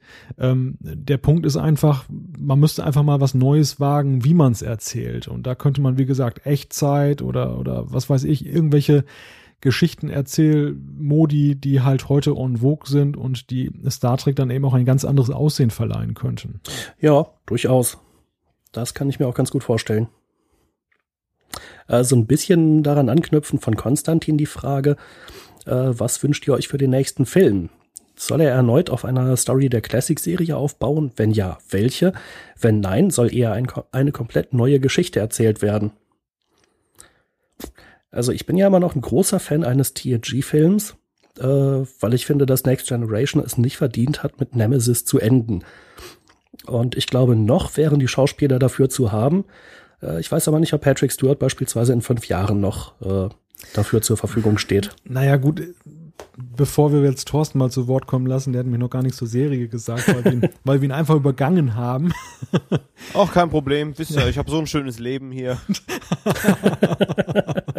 Nein, aber bevor wir dazu kommen, ähm, diese, diese Filmfrage von Konstantin ist natürlich in hohem Maße hypothetisch, weil zum einen wissen wir, der nächste Film wird ja ein Film in der Tradition von Abrams sein. Das ist ja mehr oder weniger schon feststehend. Also reden wir eigentlich wenn wir darüber reden, dass er offen ist, darüber über den übernächsten Film. Und da sind wir schon wieder bei dem Problem, was Jan gerade benannt hat, dass die TNG-Darsteller dann wahrscheinlich so eine Altersheim-TNG-Serie da oder Film zeigen können. Mal ganz abgesehen davon, dass ich auch nicht weiß, ob durch den riesigen Abstand, ob das, ja, wie man das jetzt verpacken wollte. Ähm, der ein oder andere von den TNG-Darstellern sieht ja doch schon etwas vorgealtert aus. Ja, eigentlich ist das ja kein Problem, aber ich glaube, Brad Spiner hatte halt beim letzten Mal gesagt, äh, sein Gesicht gibt keinen weiteren Film her oder sowas in der Art. Na klar, warum sollte Data altern? Ja, das ja. passt halt nicht. Und äh, man sieht ihn ja in den Extras. Es gab ja diese äh, Crew äh, Reunion äh, anlässlich der Blu-ray-Veröffentlichung. Und er sieht halt nicht mehr aus wie der Data aus der ersten Staffel. Ja, und Treu zum Beispiel, Marina Sirtis, ja, na gut, die sind gealtert, also das ist ja kein Problem. Sie ist ja auch keine Vulkanierin, die äh, 200 Jahre lang lebt. das stimmt. Aber Thorsten, wie stellst du dir die nächste Serie vor? Ja, ich, ich äh, sage jetzt einfach mal frei von der Leber weg, wie ich es mir vorstellen würde. Ich würde es auf jeden Fall äh, nach DS9 starten lassen. Ob die Voyager zurückgekehrt ist oder nicht, muss ich persönlich sagen, würde mich gar nicht, würde mich gar nicht jucken. Ähm, sorry, Malte. ähm, ich äh, würde auf jeden Fall das auf zwei verschiedenen Raumschiffen oder drei verschiedenen Raumschiffen spielen lassen und dann im Storytelling immer hin und her switchen. Und zwar die eine ganz spezielle Operation oder äh, eine ganz spezielle Erforschung machen lassen, was höchst gefährlich ist und wo die auch manchmal so ein bisschen äh, abgekanzelt sind. Oder einen totalen politischen Zusammenbruch ähm, irgendwie inszenieren. Ähm, nicht in Form eines Krieges, sondern äh, dass irgendjemand Hilfe braucht, wie es vielleicht bei den Bajoranern war oder so, also wo auf jeden Fall die Politik eine Rolle spielt. Oder vielleicht auf ein komplett neues Phänomen stoßen. Ähm, ja. Und dann geht's wieder ab die mhm. Post mit den drei Raumschiffen. ja, auch eine sehr interessante Idee. Hast du irgendwie heimlich meine E-Mails gelesen? ich hatte vor langer Zeit mal mit einem äh, Leser des DSI so eine E-Mail-Diskussion und äh, da kam diese Idee auch auf. äh, dass man halt im Prinzip mehrere Schauplätze hat, die man dann im Laufe der Zeit miteinander verknüpft. Und die Idee ist natürlich durchaus spannend. Äh, blöderweise haben wir sie jetzt öffentlich gemacht. äh, nein, ich habe deine E-Mails nicht gelesen, also keine Sorge. Ja, gut zu wissen. Äh, ja, sonst, äh, wo Star Trek natürlich immer gut drin war, ist einfach aktuelle Dinge und aktuelle Konflikte aufzugreifen. Äh, sei es der erste, äh, der berühmte erste Kuss eines äh, Weißen mit einer Farbigen im TV, ähm, äh, sei es aktuelle politische Themen aufzugreifen. Und da ist ja nun mehr als genug los. Äh, allein in den USA, wo ja normalerweise die Autoren herkommen, aber auch auf der ganzen Welt. Ähm, ja, Geschichten gibt es sicherlich genügend, die man erzählen kann. Ja, mir gefällt diese Idee vom 29. Jahrhundert immer besser, weil, weil ja auch die Effekttechnik, die Special Effects ja jetzt an einem Punkt angelangt sind, wo sie ja auch dann wirklich sich optisch abheben würden von TNG. Das Problem, das man ja auch heute hätte mit dem, mit einer Fortschreibung des TNG-Universums wäre ja, dass ja, dass möglicherweise dann das von TNG alles noch altertümlicher aussieht, wenn da jetzt noch eine neue Serie mit ganz tollen Effekten kommt. Man sieht das ja schon so in der Entwicklung der Kinofilme, dass ja auch die Abrams-Filme, ungeachtet jetzt der inhaltlichen Defizite, sich optisch einfach auch erheblich abheben eben von den allen früheren Star Trek-Filmen. Nicht, weil Abrams das nur anders macht, sondern eben, weil sie es auch können, was sie vorher nicht so für das Budget konnten. Aber ich denke, es ist schon ganz viel, weil er es so will und nicht nur, weil sie es können das ist, äh, glaube ich, nicht zwangsläufig so ein Hinderungsgrund. Äh, was man vielleicht machen könnte, und auch das ist mehr ein, man muss es wollen und nicht, äh, es war nicht möglich, wäre das zum Beispiel so Raumschlachten mal dreidimensional ablaufen und die dann nicht immer in derselben Ebene unterwegs sind. ja, das Gab es allerdings auch schon bei, Star, bei Star Trek 2 der Zorn des Khan. Das war teilweise, glaube ich, recht dreidimensional oder wirkte so. Äh, das ist schade, dass man das danach irgendwie wieder vergessen hat. Ja, doch, in dem, in dem Finale von TNG, da hatten wir ja auch noch diesen, diesen Konflikt, wo Riker auf einmal ja. mit dieser modifizierten Enterprise auftauchte. Die kam ja auch mal vertikal angeflogen. Das war ja geradezu revolutionär, weil ja TNG fast komplett zweidimensional sich abspielte. Ja, das stimmt. Und das Ding sah verdammt badass aus. kam also auch aus den Badlands. genau. Gut, dann würde ich mal sagen, äh, verlassen wir diese Frage oder diesen Fragekomplex, widmen wir uns äh, der nächsten Star Trek-Frage. Die kommt von dem Marco. Und der schreibt, habt ihr schon Star Trek-Romane gelesen? Wenn ja, welche und wie fandet ihr sie? Wird es eventuell einmal ein Interview mit einem Autor geben? Zum Beispiel David Mack. Ich finde das, ich finde ja, dass die drei Teile Star Trek Destiny ein würdiger Kinotrilogie-Nachfolger nach Nemesis waren wären. Ich versuche die zwei letzten noch immer aus meinem Gedächtnis zu verbannen, schreibt er dort. Ähm, um die Frage mal gleich zu beantworten, ich habe noch keinen vollständigen Star Trek-Roman gelesen, insofern kann ich dazu den weiterführenden Fragen nichts sagen. Gleichwohl das Thema äh, Star Trek-Bücher wollen wir ganz gerne mal im Trackcast aufgreifen und äh, da gibt es durchaus Überlegungen. Wie haltet ihr es, Jan und Thorsten? Also ich habe auch noch keine Romane gelesen und kann dazu nichts sagen. Ich werde auch keine Romane lesen, weil äh, interessiert mich nicht wirklich, sorry. ja, es geht mir ein bisschen ähnlich. Ich habe äh, auch noch keine gelesen. Das heißt doch, ich habe mal vor ganz, ganz, ganz langer Zeit eingelesen, aber ich weiß weder, wie der hieß, noch wer ihn geschrieben hat. Er spielte, glaube ich, im Classic-Universum. Ja, vielleicht, vielleicht tut man da diesen Büchern ja auch Unrecht, weil es klingt jetzt immer so ein bisschen so nach dem Motto, äh, Bücher und so. Äh, ich wollte es jetzt auch gar nicht so abkanzeln. Nein, nein, keineswegs, keineswegs. Also ich weiß mal die Einleitung, kann ich halt einfach persönlich wenig zu sagen. Ja. Allerdings äh, kriege ich immer so ein bisschen äh, was mit über die Bücherecke vom deutschen Star Trek Index, äh, wo halt ab und zu nochmal Rezensionen erscheinen. Ähm, dass zumindest ein gewisser Überblick über die verschiedenen Serien da ist und das klingt schon so, als wenn da echt gute Sachen dabei sind. Es gibt äh, die achte Staffel DS9 in Buchform, wenn ich mich nicht täusche. Äh, es wird die Geschichte der Titan erzählt mit Riker und äh, Troy. Es gibt halt komplett neue Raumschiffe. Äh, die Qualität dieser Bücher schwankt aber wohl durchaus immer. Das hängt teilweise von den Autoren ab. Einige sind einfach immer talentiert, andere haben hier, hier, mal, hier mal ein gutes, da mal ein schlechtes Buch. Aber ich muss halt auch sagen, dass es mich nicht so interessiert, mich da jetzt wirklich rein zu versenken. Und äh, wir brauchen quasi immer noch tatkräftige, fachkräftige Unterstützung, fachkundige.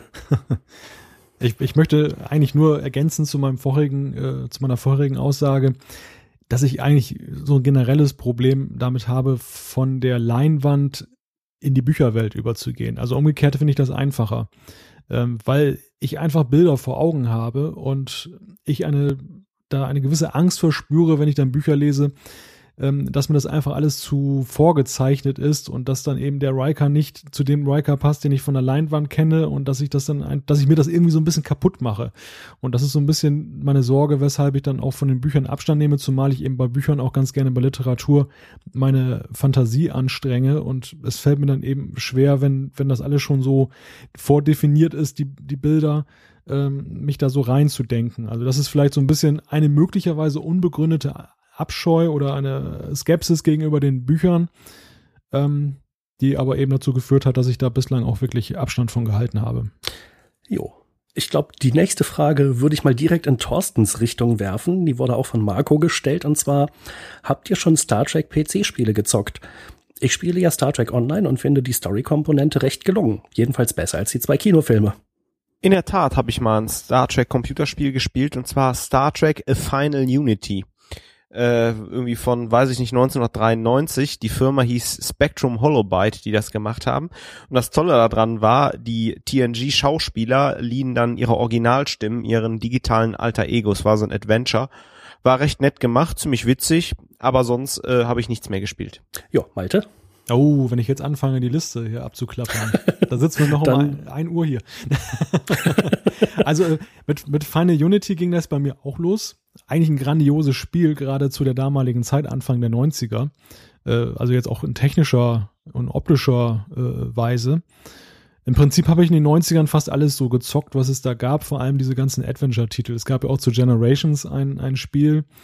Ähm, dann gab es mal DS9 Harbinger, hieß das, glaube ich das war irgendwie auch so, naja, fast schon so Flash animiert, irgendwie so mit so, so ein halber Film eigentlich und ähm, im Grunde genommen nicht so vielen Auswahlmöglichkeiten, war als Spiel jetzt nicht so spannend, aber optisch dann eben doch sehr nett anzusehen. Und bei mir verliert sich das nachher so ein bisschen bei Elite Force, äh, Voyager Elite Force. Das habe ich noch gezockt. Das war mir allerdings so als Ego-Shooter dann doch so ein bisschen zu platt. Ähm, da, da, kam dann noch nicht, nicht mehr so ganz das Star Trek-Feeling auf.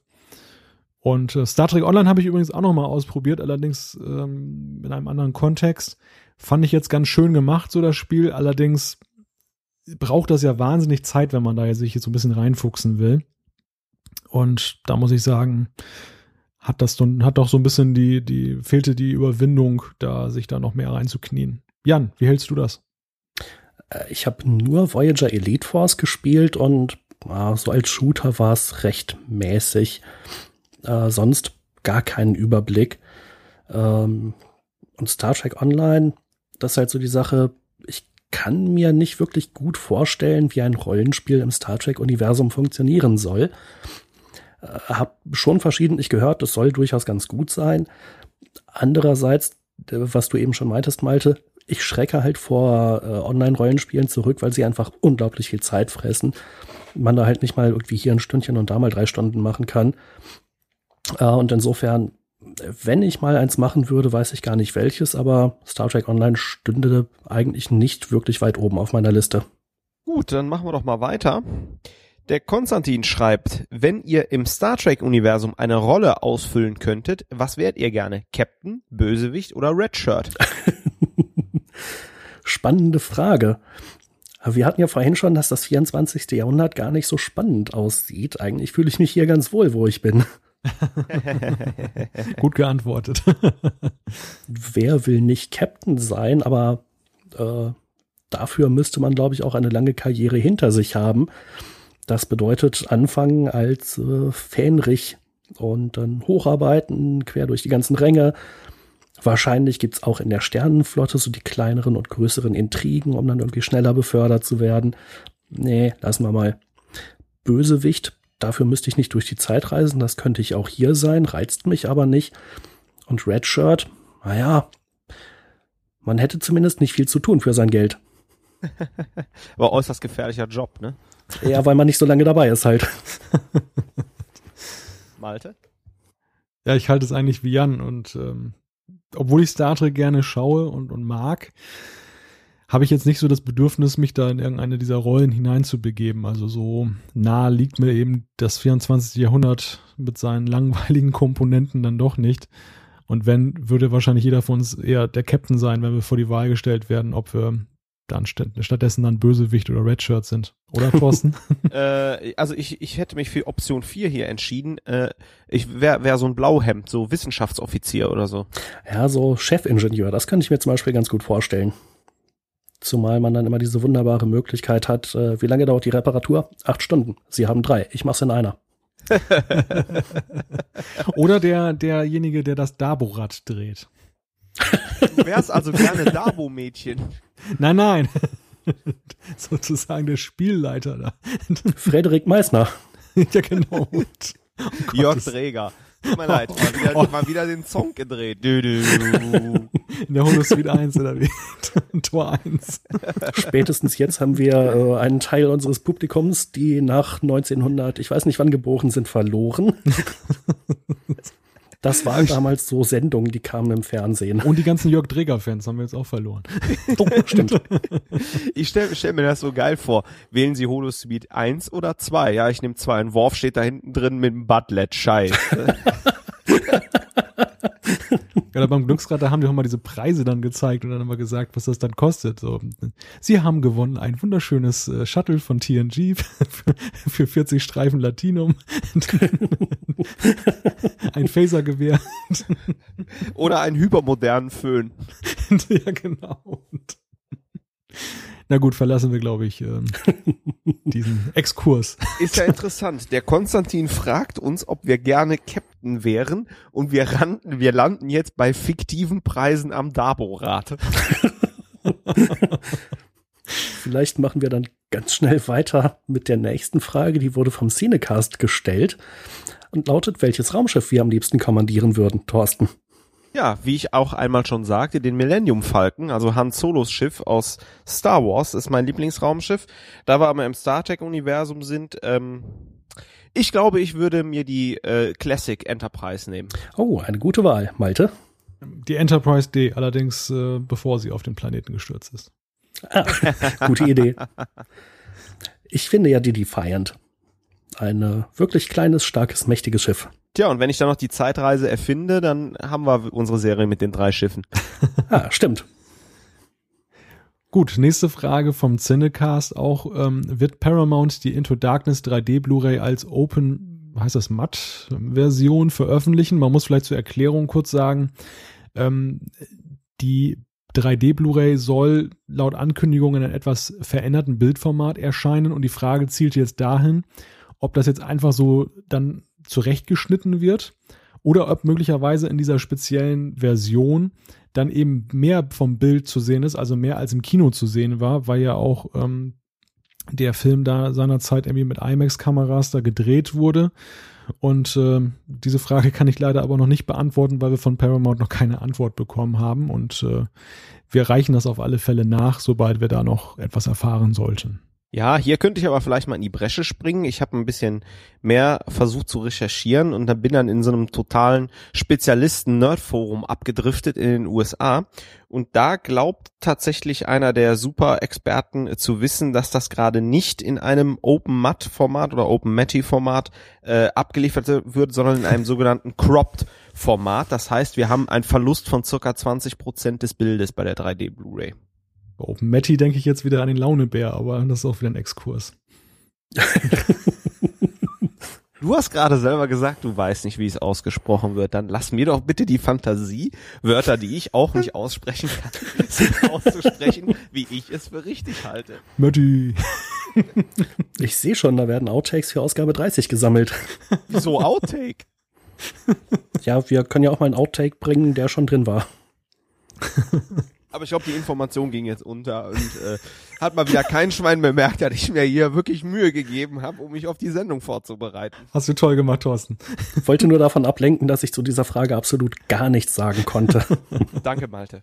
Kein Problem, Jan, dafür bin ich ja da. Wollen wir weitermachen? Angela Klugius hat uns geschrieben und gefragt, Ich fände schön, wenn ihr mal auf ein paar besonders auffällige oder witzige Fehler eingehen würdet, die sich ja fast überall eingeschlichen haben.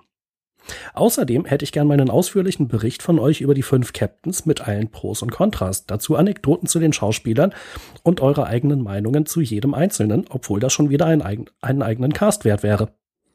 Ja, würde ich auch sagen. Die äh, Aufregung nehmen wir gerne an und machen dann irgendwann mal den fünf Captains, äh, fünf Captains Trackcast. Das würde, glaube ich, sonst heute in Richtung fünf Stunden Ausgabe driften. Hast du gerade gesagt, die Aufregung nehmen wir gerne an? äh, ich weiß nicht, habe ich das gesagt? Die äh, Aufregung nehmen wir gerne an. Habe ich auch verstanden. Na, dann nehmen wir die Aufregung gerne an. Oder auch die Anregung gerne auf. Äh, sollen wir denn trotzdem eine ganz kurze Shortlist machen? Einfach sagt mal jeder die, die Top 5 Reihenfolge der Captains, wer der erst, wer der Beste ist und wer der Schlechteste ist? Ja, oder ein paar Catchphrases, ein paar Schlagworte zu jedem Captain.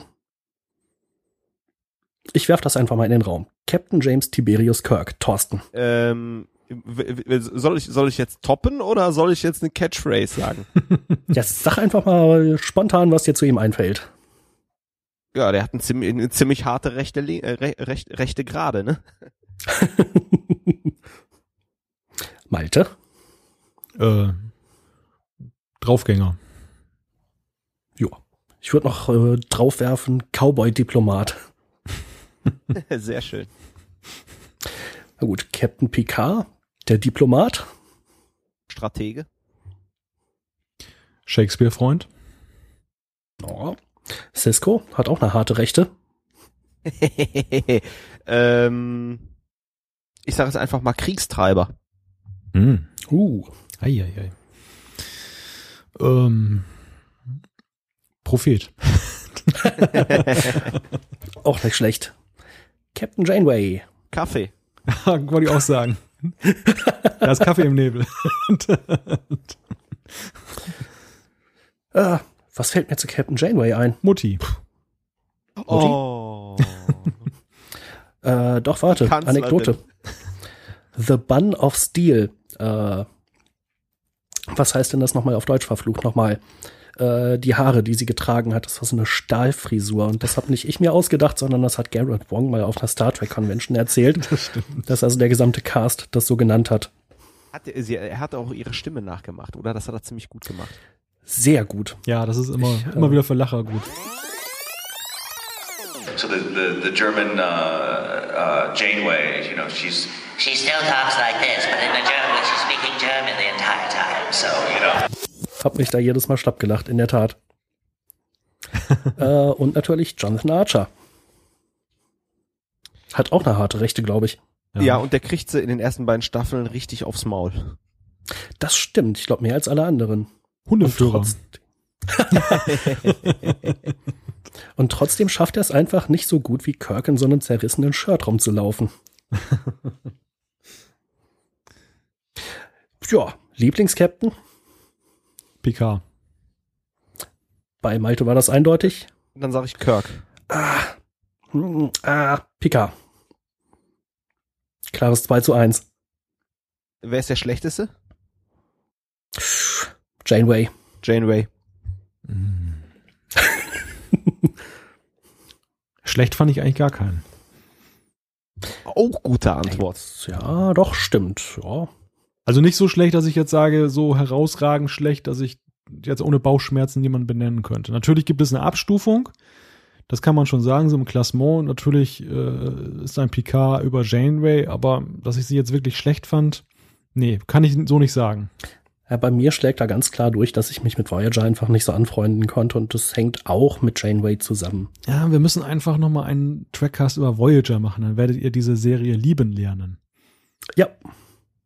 Oder das äh, kann passieren. das glaube ich nicht. ja, und äh, von Angela die Frage, witzige Fehler, die sich überall eingeschlichen haben. Na, ich glaube, die streuen wir dann einfach mal ein, wenn es thematisch passt. Ich habe da jetzt keine Hitliste parat. Würde ich auch sagen. Ein eigener Trackcast. Ja.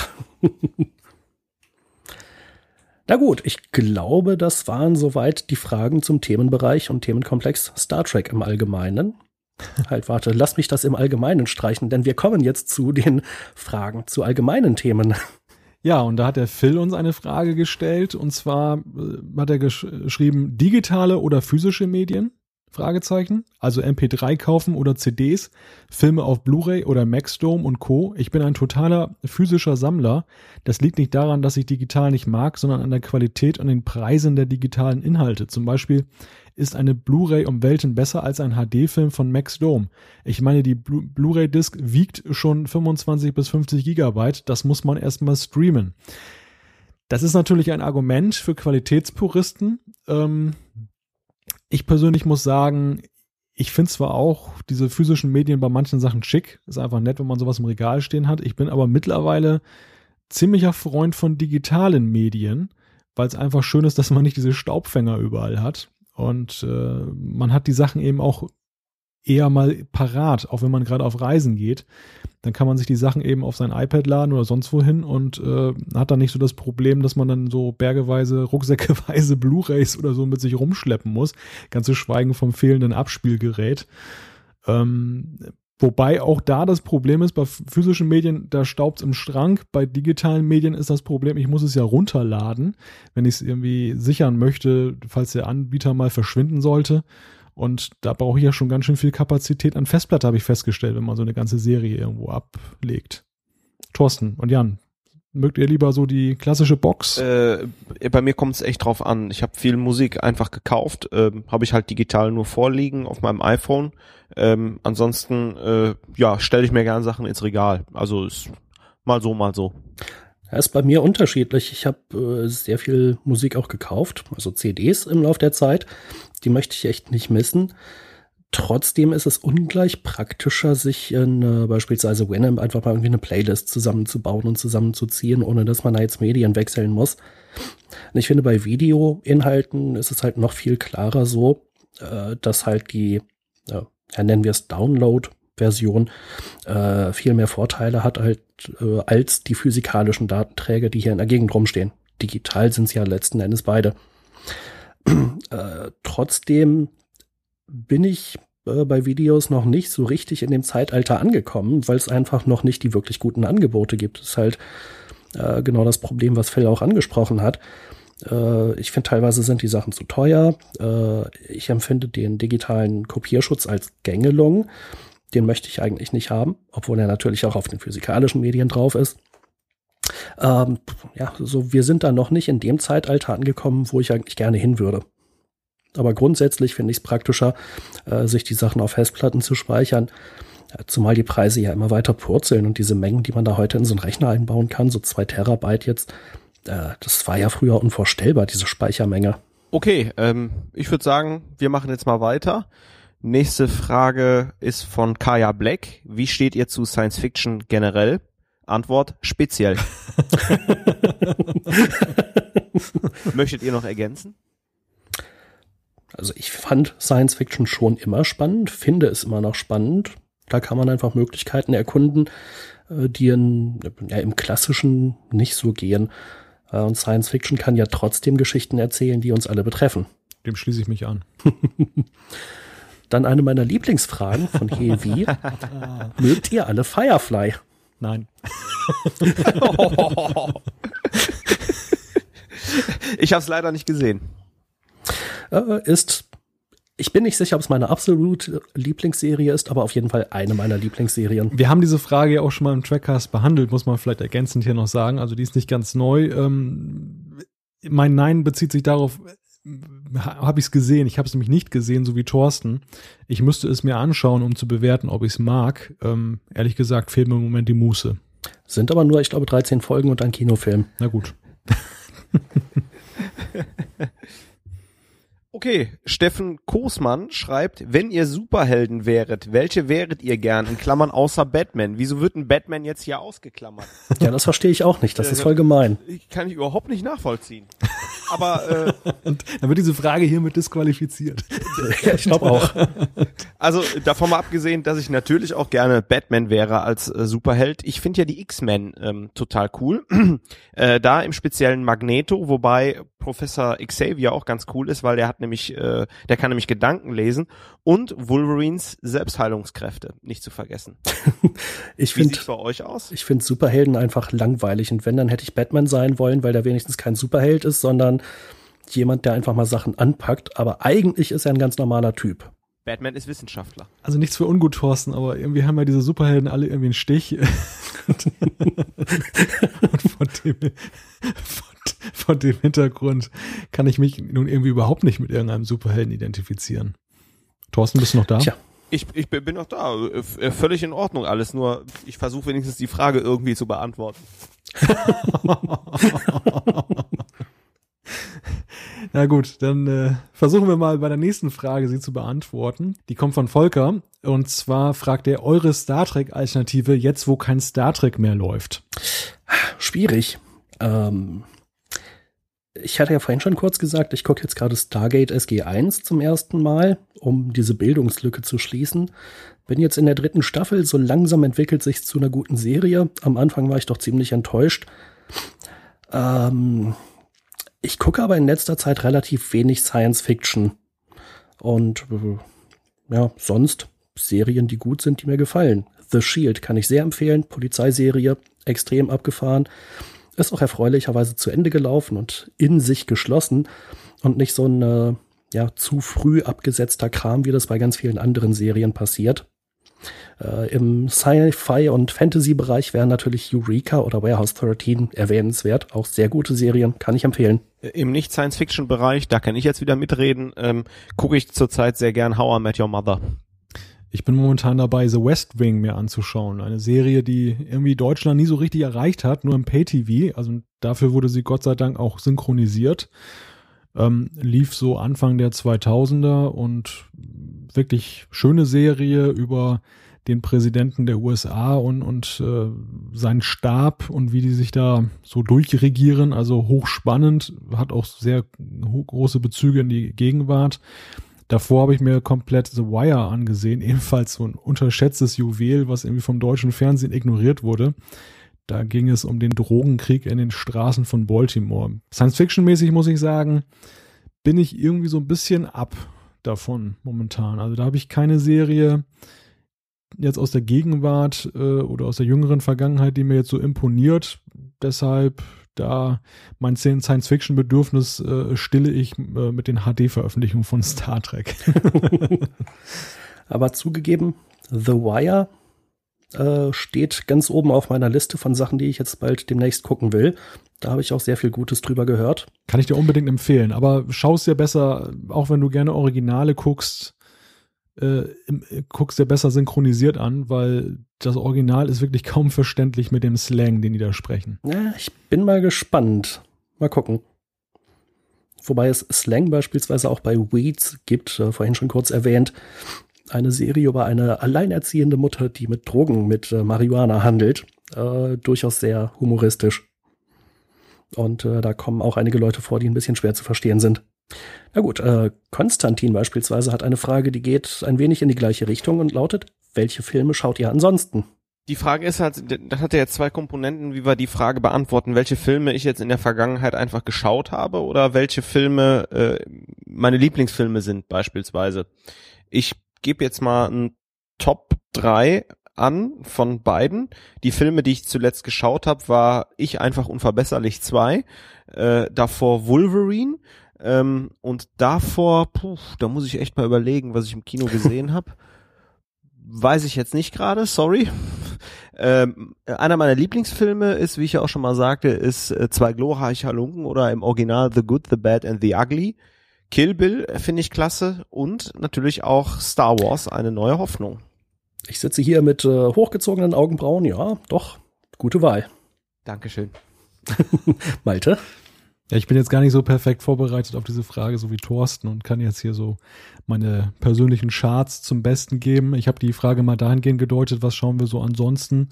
Ich schaue auch ganz gerne hin und wieder mal einen Krimi, zum Beispiel sonntags abends einen Tatort, wenn ich nicht gerade einen Trackcast mache. Wie findest du denn Tatort Köln? Sind meine Eltern absolute Fans von. der ist auch wirklich schön. Also das, das, die beiden, die gehören auch wirklich äh, zu den zu den besseren Kommissaren im Tatort. Da gibt es ja sehr unterschiedliche Qualitäten äh, und man kann auch sehr sehr schön äh, erkennen, welche welche Landesanstalten dahinter stecken. Also WDR und NDR und auch so bayerischer Rundfunk, die sind schon eher oder Südwestrundfunk, die sind eher so ein Garant für gute Tatorte. Ähm, so saarländischer Rundfunk und und äh, Radio Bremen, oh Gott, oh Gott, da muss man manchmal Nerven wie Drahtseile haben. Also ich finde ja, die Autoren vom Tatort nehmen entweder die falschen Drogen oder zu wenige davon, ich weiß es nicht. Aber die einzigen Tatorte, die ich überhaupt noch ertrage, sind tatsächlich Köln und äh, Münster. Ja, wobei Richie Müller ist ja auch grandios, da Tatort Stuttgart. Äh, den habe ich noch nicht gesehen, kann ich nichts zu sagen, aber äh, das ist halt, ähm, egal ob jetzt Tatorte oder Filme, ähm, ich möchte da gewissermaßen meine Zeit nicht mit irgendeinem Quatsch verschwenden.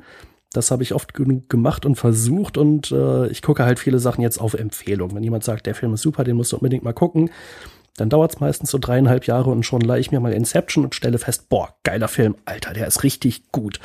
Also, was, Wobei, was ja auch schöne Tatorte sind, sind ja so die aus der Schweiz und Österreich dann. Besonders Schweiz, der läuft ja aktuell wieder mit dem Reto. Da geht's, da geht's nicht ins, da geht's mal wollen, ja. wollen, wollen wir den Rest nicht im, im Tatort-Cast machen? Stimmt. Wir schweifen ab. Jan, wie sieht's denn bei deinen Filmen aus? Äh, ja, wie gesagt, pff, auf Empfehlung. Inception ist so einer der letzten Filme, die ich äh, mal gesehen habe. Den fand ich richtig geil. Ähm, den Hobbit hatte ich zu Weihnachten gesehen.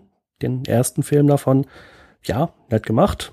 Und sonst, pff, ich weiß nicht, ich habe da jetzt auch keine besondere Wertung oder so. Äh, ich gucke jedenfalls relativ selten Filme und relativ viele Serien. Aber na, springen wir doch am besten einfach mal zur nächsten Frage. So ein bisschen klang unsere mögliche Antwort vielleicht auch schon an. Die hat wieder Volker gestellt und fragt, wie steht ihr als Trekkies zu Star Wars und muss man das eine hassen, wenn man das andere mag? Thorsten? Äh, nein, ganz und gar nicht. Und äh, ich bin auch absoluter Star Wars-Sympathisant. Ich gucke Star Wars total gerne, vor allen Dingen die alten Filme. Und ähm, ja, äh, stehe halt genauso dazu wie zu Star Trek. Die Frage, die ja häufiger gestellt wird, ist ja, muss man das eine mögen, wenn man das andere mag? Weil viele Leute, gerade so die, die sich jetzt nicht so mit Star Trek und Star Wars auskennen, äh, sehen ja immer nur das Star am Anfang und äh, setzen alles gleich und sagen, ach, sie sind Star Wars-Fan. Nein, nein, Star Trek-Fan. Ach so. und Star Wars, ja, das war doch das mit dem Kirk, ne? Genau, genau, richtig. Und das, das ist ja so eine typische Verwechslung. Womöglich kommen da auch dann so leichte Antipathien bei dem einen oder anderen dann gegenüber Star Wars beziehungsweise Star Trek auf. Aber ich bin da auch ganz auf eurer Seite. Ich sehe da keinen Automatismus dass nur wenn man das eine mag, dass man das andere deshalb nicht mag, beziehungsweise automatisch auch äh, gut findet. Das, das bleibt halt jedem selbst überlassen. Ich persönlich bin kein großer Star Wars-Fan, aber das hat nichts mit Star Trek zu tun. ja, ich sehe aber auch das so, das muss sich nicht ausschließen. Ich finde es auch albern, wenn man jetzt irgendwie sagt, das eine ist blöd und das andere ist gut. Ähm, ich finde Star Wars auch großartig. Ähm, bin aber kein so großer Fan davon wie beispielsweise bei Star Trek. Äh, schön ist halt auf Conventions, wenn es meinetwegen eine ausgewiesene Star Trek Convention ist und dann laufen da halt auch irgendwie äh, koloniale, ja, Sturmtruppen sowieso und irgendwelche Leute in kolonialer Uniform aus dem alten Galactica äh, und die ernten da halt einfach jede Menge Bewunderung, wenn die Uniform gut gemacht ist äh, und werden also jetzt nicht irgendwie von wütenden Vulkaniern herausgeworfen oder so. In dem Zusammenhang mit Star am Anfang muss man allerdings aufpassen. Es gibt ja auch einen ganz schlechten Softsex-Film namens namens Jetzt kommt Star Parade. Okay. Habe hab ich zwar noch nie gehört, aber also, also habe ich jetzt äh, in jüngerer Vergangenheit noch nicht gesehen, aber auf Empfehlung hin Jan, weißt du, was du holen musst? ja. Nein, das ist jetzt keine Empfehlung. Ich habe gesagt, ein schlechter Softsex-Film. Ach so. ja, ich glaube, den Themenkomplex allgemein können wir damit auch schon abschließen. Jetzt wird's persönlich. Genau. Fragen zum, äh, Fragen zum Trackcast und zu den Moderatoren. Da fragt Marcel Neu, wann kommt eigentlich endlich der 7-Stunden-Trackcast? Gar nicht. Danke. Ich glaube auch. Das ist so ein äh, alter Gag, der irgendwie immer mal wieder kommt. Äh, wir haben das aber nicht wirklich geplant und eigentlich haben wir es auch noch nie geplant. Wir werden nur immer gefragt. Ich glaube, das Thema ist erschöpfend behandelt. Wir können zur nächsten Frage gehen. genau, wie lange dauert die Aufzeichnung und wie lange dauert die Nachbearbeitung eines Trackcasts? Die Aufzeichnung dauert knapp länger als das, was ihr hört. Wir äh, machen das so professionell inzwischen, wir müssen wenig rausschneiden. Das stimmt. Aber Malte, die äh, Nachbearbeitung, wie lange dauert die? Und äh, sicherlich auch die Vorbereitung, die ist ja auch nicht zu unterschätzen. Ja, die Vorbereitung lässt sich schwer beziffern, weil das natürlich von Folge zu Folge unterschiedlich ist, welch, welcher Aufwand dahinter steckt. Ähm, ehrlich gesagt lasse ich da auch gar nicht so die Uhr damit laufen, die Stoppuhr, wie lange jetzt zum Beispiel das Zusammenstellen des Feedbacks dauert, beziehungsweise so diese Routinearbeiten. Ähm, nach dem Trackcast kommt ja dann auch immer noch die Komponente, dann eine entsprechende Seite zu erstellen auf unserer Website. Und wir haben ja auch mal so eine kleine Teaser-Grafik. Auch das braucht ja alles so ein bisschen Zeit. Ähm, die Nachbearbeitung kann man so über den Daumen gepeilt sagen, dauert ungefähr doppelt so lange wie die Laufzeit der jeweiligen Folge. Also wenn wir hier zwei Stunden reden, dann äh, liegen da vier Stunden Arbeit vor mir. Wobei die Nachbearbeitung im Wesentlichen eigentlich daraus besteht, wirklich so das Sounderlebnis noch so ein bisschen zu perfektionieren, also die Übergänge ein bisschen zu glätten, ähm, hier und da mal Störgeräusche rauszuschneiden. Aber wie Jan schon sagte, unsere Live-Performance ist eigentlich ziemlich gut winkt mir den Soundfall an Convention-Betreiber.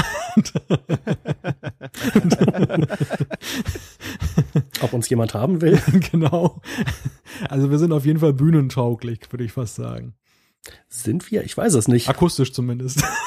ja, okay, müssten wir im Zweifelsfall mal ausprobieren. Und ob wir Falls sich jemand unser Geseier live anhören will. jo, äh, noch eine Frage von Marcel. Da ich die Geschichte des deutschen Star Trek Index nicht verfolge, seit wann kennt ihr euch? Oh, ich habe es nicht recherchiert, aber ich glaube so ungefähr seit 1998, oder? Das kann hinkommen. Also den, den DSI gibt es ja seit 1996. Da ist der online gegangen im August. Und äh, Jan ist, glaube ich, der erste treue Mitarbeiter gewesen, der damals dazugestoßen ist. Ich weiß gar nicht, wann Thorsten dazu gekommen ist. Es kann aber nicht lange nach Jan gewesen sein, oder Thorsten? da lief die siebte Staffel von DS9 äh, erstmals damals auf Premiere hieß das noch und äh, da bin ich dazu gekommen, weil das waren meine ersten Rezensionen. Ähm, aber wann wurde die jetzt ausgestrahlt? Gute Frage. Das muss aber vor der Jahrtausendwende gewesen sein, ähm, weil wir ja 2001 hatten wir dann ja uns auch mal in Kassel getroffen und da kannten wir uns ja schon so eine Zeit lang vorher. Also das muss irgendwie auch 99 gewesen sein oder so. Das ich, kann gut sein. Ich höre Klicken im Hintergrund. Irgendjemand recherchiert das gerade. Ja, ich ja, die äh, erste Folge, das Gesicht im Sand, Image in the Sand, erste Folge der siebten DS9-Staffel wurde in Deutschland ausgestrahlt am 22. Mai 99. Dann passt das ja. Ja. Und ich glaube, ich habe den DSI eigentlich erst durch Thorsten kennengelernt. Du bist also nach Thorsten gekommen? Nee, das nicht. Äh, ein, ein Paradoxon. das ich auflösen kann. Jetzt erklär doch mal. Äh, ich glaube, ich hatte Thorsten erstmal kennengelernt durch dessen Star Trek äh, oder auch Star Trek und äh, DSA bezogene Seite. Und Richtig. Da gab es irgendwie so einen Tipp oder so einen, so einen Link zum DSI. Dann war ich da hingekommen und habe Thorsten dann hinterher mit rangezogen mit rübergezogen. genau, also Jan und ich kennen, äh, kennen uns schon vorher. Äh, da war der Bezug aber neben Science Fiction äh, tatsächlich noch so ein ähm, Quiz auf meiner damaligen Homepage und ein, äh, und halt DSA. Und äh, ich glaube, da hast du auch noch in Aachen gewohnt, richtig? Ja, das stimmt. Und ich könnte mich in den Allerwertesten beißen. Das Glück begünstigt den Mutigen. Wer hat diese Aussage getätigt? Als ich DS9 zuletzt durchgeguckt habe, bin ich mir sicher, das Zitat ist gefallen, aber ich habe schon wieder vergessen, wer es war. Oder war es doch in TNG? Ich muss noch mal beide sieben Staffeln durchgucken. Mist. Also ich kann es direkt auflösen. Nein, nein, nein, nein, nein, nein, nein. Ich will das Quiz noch mal irgendwann alle 50 Fragen komplett äh, aus eigener Kraft beantworten können. Ja, da muss ich mal gucken, ob ich dann doch die Fragen irgendwo finde. Die hat Jan bestimmt ich, ausgedruckt. ich glaube, ich hatte dir schon mal irgendeine Frage gestellt, die kam ursprünglich aus deinem Quiz äh, hier im Trackcast und das wusstest du, glaube ich, an der Stelle gar nicht. Ja, siehst du mal. Aber die Frage könnte ich dir jetzt noch äh, aus der Lameng beantworten. Äh, damit haben wir eigentlich schon fast auch Phils Frage, äh, die auch in diesem Komplex reinpasst, beantwortet. Er fragte nämlich, woher kennt ihr euch? Ihr wohnt ja alle in Deutschland verteilt. In der Tat, wir wohnen ja gut geografisch verteilt über das Bundesgebiet. Und äh, kurioserweise kennen wir uns aus dem Internet. Also da war erst das Internet und dann kam eigentlich erst die reale Bege Begegnung. Und die kam ja auch erst einige Jahre später. Ja, so kurios ist das ja auch nicht. Ja, zu der Zeit damals war es ja schon noch kurios. Ja, das stimmt. Ähm, also ich war jedenfalls spontan, als ich das da kennengelernt habe, das Internet, äh, spontan begeistert. Ähm, kann mir halt nicht vorstellen, äh, wie das jetzt ist für, ja, für Kids, die halt heute aufwachsen die es nie anders kennengelernt haben. Ein Zeitalter ohne Internet und ohne Mobiltelefone. Ja, wobei ich feststelle, das mag jetzt subjektiv sein, aber so der Trend gerade bei Startup-Unternehmen ist ja doch immer mehr auch, dass die Leute sich eigentlich schon vorher kennen aus der realen Welt und dann ins Internet gehen. Also dass dieser, dieser Weg, dass man gleiche Interessensgebiete hat, sich über das Internet kennenlernt und dann, sage ich mal, erst zum ersten Mal real trifft, äh, ist, glaube ich, gar nicht mehr so üblich. Weiß ich gar nicht also ich kenne es jetzt irgendwie von äh, Communities, die vielleicht noch ein bisschen weiter verteilt sind. Wir kommen, glaube ich, später noch zu Hobbys. Eins meiner Hobbys sind Flugsimulatoren. Äh, da gibt es sicherlich in Deutschland auch äh, Communities, äh, aber die sind halt teilweise auch international verteilt und äh, in irgendwelchen Foren, die Leute kommen halt aus Russland, Australien, äh, alle möglichen, also über alle Kontinente verteilt. Wobei ich glaube, Afrika ist sehr wenig vertreten. Ähm, und da finde ich schon ziemlich normal, dass man sich halt im Internet kennenlernt und dann vielleicht mal auf äh, irgendwelchen virtuellen Flugtagen äh, oder auch nicht virtuellen Flugtagen über den Weg läuft. So ähnlich wie es bei Star Trek auch ist, denn äh, auch das ist ja eigentlich eine internationale Community. Natürlich haben wir innerhalb Deutschlands dann mehr Bezug und sehen uns häufiger mal als äh, Larry Nemeczek, der halt auch nur alle paar Jahre mal hier auf irgendeiner Convention zu Gast ist. Gut, dann denke ich mal, haben wir die Frage irgendwie beantwortet. Dann würde ich mal weiterleiten. Phil und Konstantin äh, schlagen so in die gleiche Kerbe. Ich lese jetzt einfach mal vor. Was macht ihr so im privaten Leben? Also Job und eventuell sonstige Hobbys. Und als was arbeitet ihr eigentlich? Äh, ich bin äh, Webprogrammierer und dabei selbstständig. Also wenn ihr irgendwie eine Webseite braucht oder eher noch eine Webanwendung, äh, bin ich da vielleicht äh, der Richtige. Das ist ja Kaltakquise jetzt, Jan. ah, ist das erlaubt? Werbung im, warte, wir sind nicht im öffentlich-rechtlichen Rundfunk. Ja, das ist erlaubt. ähm, ja, also da vielleicht noch ein bisschen ausgeholt. Ähm, äh, ich hatte mal studiert. Das war eine ziemlich bescheuerte Idee, war ein technischer Studiengang und Studium echt voll nicht mein Ding. Äh, habe dann später eine zweijährige Informatikerausbildung gemacht äh, und während dieses eigentlich verkappten Studiums hatte ich halt das Internet kennengelernt, fand das einfach unglaublich faszinierend, äh, fand es super spannend, eigene Homepages zu entwickeln, zu bauen. Äh, hab's erstmal gemacht und eigentlich erst später gelernt und dann eben festgestellt, wenn man jetzt noch ein bisschen weiter zurück oder dahinter geht, die äh, hinter die Kulissen guckt, äh, wie funktioniert eigentlich ein Webserver, äh, das interessiert mich halt einfach auch sehr äh, stark. Äh, und sicherlich eigennützig äh, habe ich mich da auch in den DSI eingebracht und da halt auch versucht, äh, diese ja, Faszination so ein bisschen auszuleben. Äh, verschiedene Sachen umgebaut, manchmal auch zu Maltes Leidwesen, weil er das dann mit seinem Editor nicht mehr bearbeiten konnte. Wie war. und ähm, ja, das dann letzten Endes einfach äh, zum Beruf gemacht. Bin damit sehr glücklich. Ja, dann würde ich jetzt mal, Malte, wenn du nicht reingrätschen wirst, weitermachen. Ähm, ich, wie ich ja auch mal sagte, ich arbeite in Köln bei einem ähm, ja, international tätigen Konzern im Einzelhandel und für die Touristik.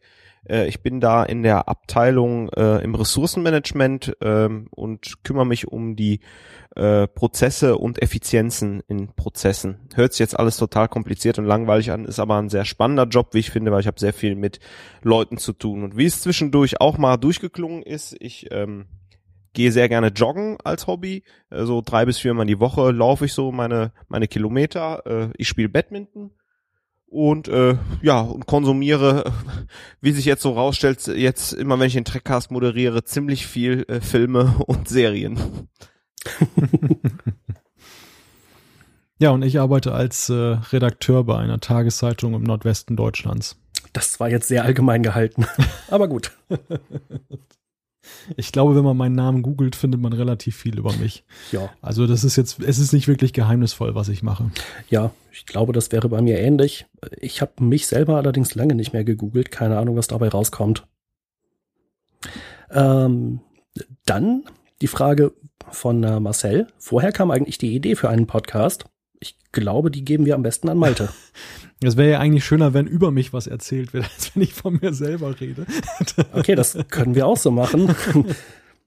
äh, also beim, da muss ich jetzt ein bisschen ausholen. ich versuche mich kurz zu halten. Beim deutschen Star Trek Index gab es halt also um die Jahrtausendwende so diese Hochphase, ganz viel Sachen im Du Fernsehen. fängst jetzt in der, bei der. Jahrtausendwende an, wie wir zum Trackcast gekommen sind. Äh, Malte, willst du Ja, nicht pass mal auf, kurz pass auf. abkürzen? So, und dann äh, ist das ausgelaufen, äh, Zuschauerzahlen sind blöd geworden, beim deutschen Star Trek Index war weniger los, viele Leute haben sich nicht mehr gemeldet, im Forum war kaum noch was los, das ist alles ziemlich eingeschlafen. Und dann hat sich Malte gemeldet und meinte, er hätte ja eigentlich jemand anderen gefragt, ob der Lust hätte, einen Podcast zu machen, aber der hätte irgendwie keine Zeit und nicht so richtig Lust gehabt. Und dann wollte er mal Thorsten und mich fragen, ob wir nicht einspringen wollen. Als und zu seiner Notnagel. großen Überraschung zur großen Überraschung haben wir beide gesagt, ach, ja, warum nicht? Können wir mal machen, ne? Und jetzt wird er uns nicht mehr los. Richtig. Ja, wobei ihr eigentlich meine erste Wahl wart. Ähm, nur ich, Ach ja, ja. ich traute mich gar nicht, euch zu fragen, weil ich ja weiß, dass ihr viel beschäftigt seid und auch viele Hobbys sonst noch habt und dass ihr dann äh, gar nicht jetzt ein, eine Stunde pro Monat aufbringen wollt, um dann noch einen Podcast zu machen. ja, aber so war's, so war's. Und, und bei mir war die Motivation so ein bisschen, ich war in einige Monate, bevor der Trackcast ins Leben gerufen wurde, war ich selber zu Gast in einem anderen Podcast, wobei nicht zum Thema Science Fiction, sondern zum Thema Technik. Übrigens mein Steckenpferd noch nebenher, Tech-Themen. Äh, und äh, ja, dann hatte ich mir halt so ein ganz tolles Mikrofon dafür gekauft, damit ich nicht so blöd klinge. Und dann stand hier halt dieses Mikrofon und ich dachte, irgendwas Sinnvolles muss man doch damit anfangen können. Und ja, da dachte ich so an Star Trek. Und so ist dann im Prinzip dann der Trackcast entstanden.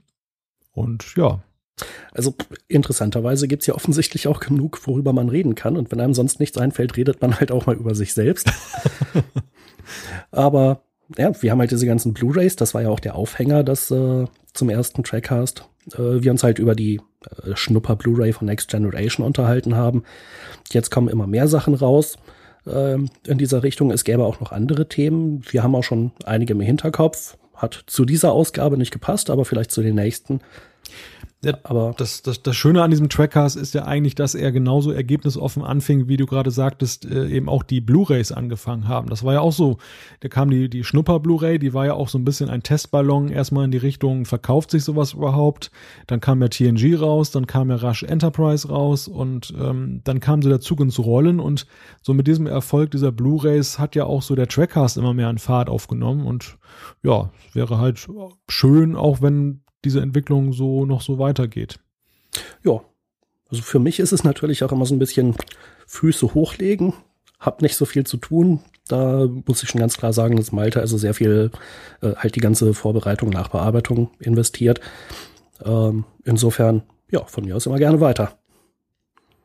Und äh, auch bezogen auf den Trackcast von Hevi die Frage, wie viele Podca äh, wie viele Downloads habt ihr pro Podcast? Ja, die Frage kann man mit mehreren tausend, denke ich, beantworten. Es schwankt halt immer so ein bisschen, das hängt ja auch vom Thema ab.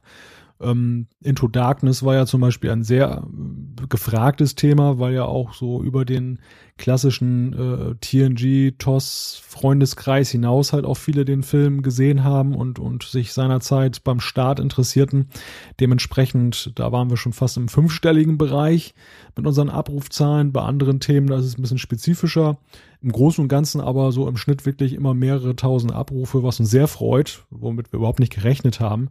Wir hatten damals schon Angst, dass es keiner hören möchte, aber ja. Läuft gut, würde ich sagen, und ich hoffe, es geht auch so weiter. Ja, ich glaube, da kann man im Moment ganz optimistisch sein. Ja, wir feiern ja heute die 20. Sendung, also von daher, äh, ja, die 30. werden wir auch irgendwann feiern. Das denke ich auch. Ja, und ich glaube, dann haben wir in diesem Themenkomplex auch nur noch eine Frage.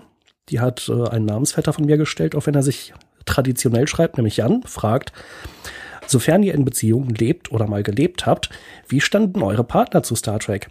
Denn ich bin in der glücklichen Lage, meine langjährige Freundin schon zu Beginn unserer Beziehung sozusagen bekehrt zu haben, so dass sie beispielsweise inzwischen der größere Data bzw. Brand Spiner Fan ist als ich. In allen Beziehungen zuvor standen die Damen Star Trek eher reserviert bis sogar ziemlich ablehnend gegenüber. Wie ist das bei euch und wäre Track-Affinität ein Kriterium in einer Beziehung oder ist es unwichtig, wie die Person zu eurem Hobby steht? Ja, gebe ich gleich mal durch. Also ich zitiere mal äh, meine Freundin, wenn ich Star Trek gucken will, sagt die zu mir, lass mich mit dem Scheiß in Ruhe. Wie ihr euch jetzt denken könnt, nein, es ist kein Kriterium für mich. Sehr schön. Ja, so, so ähnlich fällt, glaube ich, auch die, die Antwort meiner Frau aus, wenn ich ihr mit Star Trek komme, dann da hält sie auch überhaupt nichts von oder was heißt überhaupt nichts von, aber interessiert sie jetzt nicht und äh, ja, wie Thorsten schon sagte, kann man Schlussfolgern, bei mir ja sogar noch äh, durch Eheschließung, dass es kein Kriterium gewesen ist. Also äh, sorry, ich will jetzt äh, hier niemandem zu nahe treten, aber man stellt sich halt mal vor, man ne, die Beziehung bahnt sich an, Schmetterlinge im Bauch, rosa rote Brille und so weiter. Sondern hat man dann das vierte oder fünfte Date oder wie auch immer und sag mal, ähm, guckst du eigentlich auch Star Trek? Und sie sagt dann, also der letzte Scheiß, gerade dieser Spock da mit den Spitzen und ist der letzte Müll. Und dann ist die Beziehung vorbei. Also, ich weiß ja nicht. ja, finde ich, finde ich persönlich auch eher befremdlich. Jeder soll das machen, was er mag und wichtig ist halt, aber das betrifft ja nicht nur Star Trek in einer Beziehung, ähm, dass man ein gewisses Maß an Toleranz gegenüber den, den Hobbys und Leidenschaften des anderen hat und dann klappt das schon. Ja, also ich hatte auch noch keine Freundin, die äh, Star Trek-Fan war, aber das hat äh, mich auch noch von nichts abgehalten. Insofern, ja, da stehen wir, glaube ich, alle für die von Star Trek ja auch vorgelebte Toleranz. Das hast du jetzt schön gesagt. Wunderbar. Ja. Dann äh, wird es, glaube ich, schon Zeit für eine Steuerung-Tab auf äh, die äh, ganzen, äh, das ganze Feedback. Oder wollen wir vielleicht da ein paar Outtakes noch dazwischen streuen? Sehr gerne. Bin ich dir da etwa in den Plan äh, gefallen? Ja, gerne. ich denke, zur Entspannung nach all den Fragen und Antworten ist es vielleicht äh, zur Zerstreuung ganz gut, wenn wir mal zerstreute Professoren hören. Es hat ja auch zu den Outtakes mehrere Nachfragen gegeben. Insofern wollen wir euch das nicht vorenthalten. Wir haben ja in Trackcast Nummer 10 schon das erste Mal unseren sogenannten Giftschrank geöffnet, wo sich all jene Schnipsel befinden, die beim Schnitt zum Glück unter den Tisch fallen. Nobody is perfect lautet das Motto und so sind auch bei uns in den vergangenen zehn Folgen wieder einige Pannen passiert. Ja, aber jetzt gibt es kein Entrinnen mehr. Es gibt nichts mehr schön zu reden. Hier, sind die Pannen aus zehn weiteren Trackcast-Episoden. Dies ist der 19. Trackcast und jetzt Musik bitte. Musik? Musik. Ja, Musik, die Musik läuft jetzt, Jan. Jedes Mal. Was hab ich auch immer den ersten? Na, dann wollen wir mal. Soll ich sie für dich mal einspielen? Nee, nee, ich, äh, ich stelle mir das jetzt vor, wie die Musik läuft und ich muss jetzt noch ins, äh, in den Takt kommen. So, jetzt hab ich okay. Wow will die Ehre seiner Familie zurück. Der Petition. Äh, wie gesagt, Chris schreibt bitte unterzeichnen und teilen. Habe ich insgesamt dreimal gemacht, Chris. Allerdings in deinem Namen. Spaß beiseite. Nein, ich habe natürlich nicht in deinem Namen dreimal unterschrieben, sondern nur einmal. Gut, Malte macht jetzt weiter. Ja, danke, Thorsten. Ähm, die, Nut nee, die nächste Zuschrift kommt von Trekkie001. Der hat uns über trackcast.de geschrieben. Ähm, Hallo Trackcast. Kannst du noch? ich habe gerade so ein Lach Lachflash. Malte Zuschrift von Trekkie 001, die zweite. Okay. Sorry.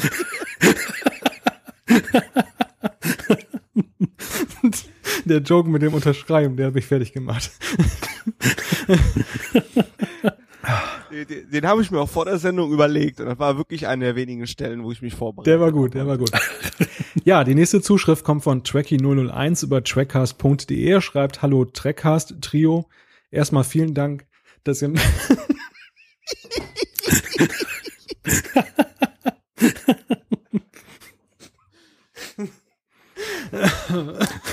Wir melden uns dann in einer halben Stunde nochmal. ich versuch's nochmal. Ich setze jetzt hier mal an.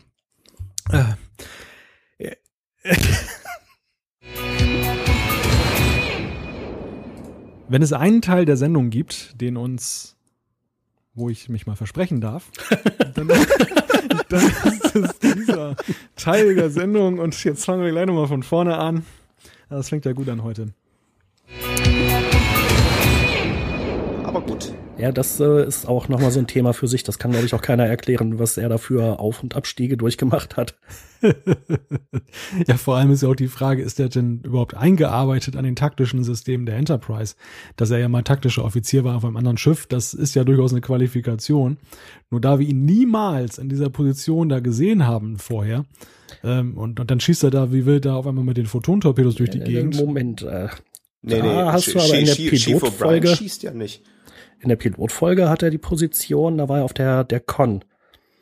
Okay, Da hieß er noch nicht Chief O'Brien, da war er Ja, Lieutenant das- Con. das, das ist wahr, das ist wahr. Das schneiden wir hinterher raus. Dann sehe ich wieder dumm, sehe ich wieder dumm aus. wieder mal. Die Hörer kennen das schon. Das ist ja auch das Tolle beim Trackcast. Wenn jetzt einer diesen Trackcast hört, wird er sich fragen, warum wir uns hier so gegenseitig anschießen. Ähm, aber äh, das ist ja auch gut bei uns, wenn man halt Hörer der ersten Stunde und der ersten Minute ist. Äh, wir wachsen ja auch mit der Sendung. genau.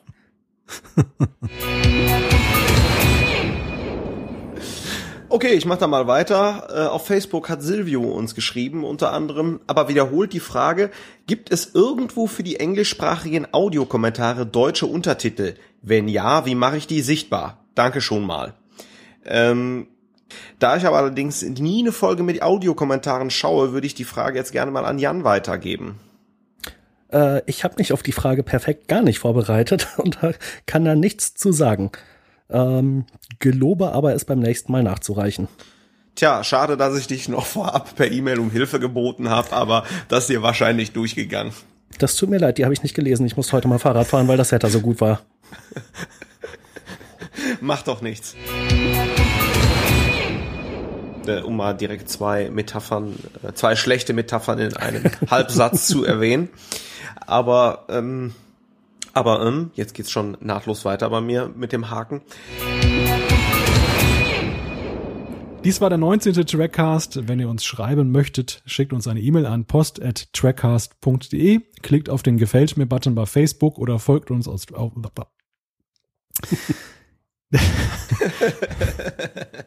Na, 19 Folgen haut's nicht hin. Ich muss das mal aufzeichnen. Nein, nochmal von vorne.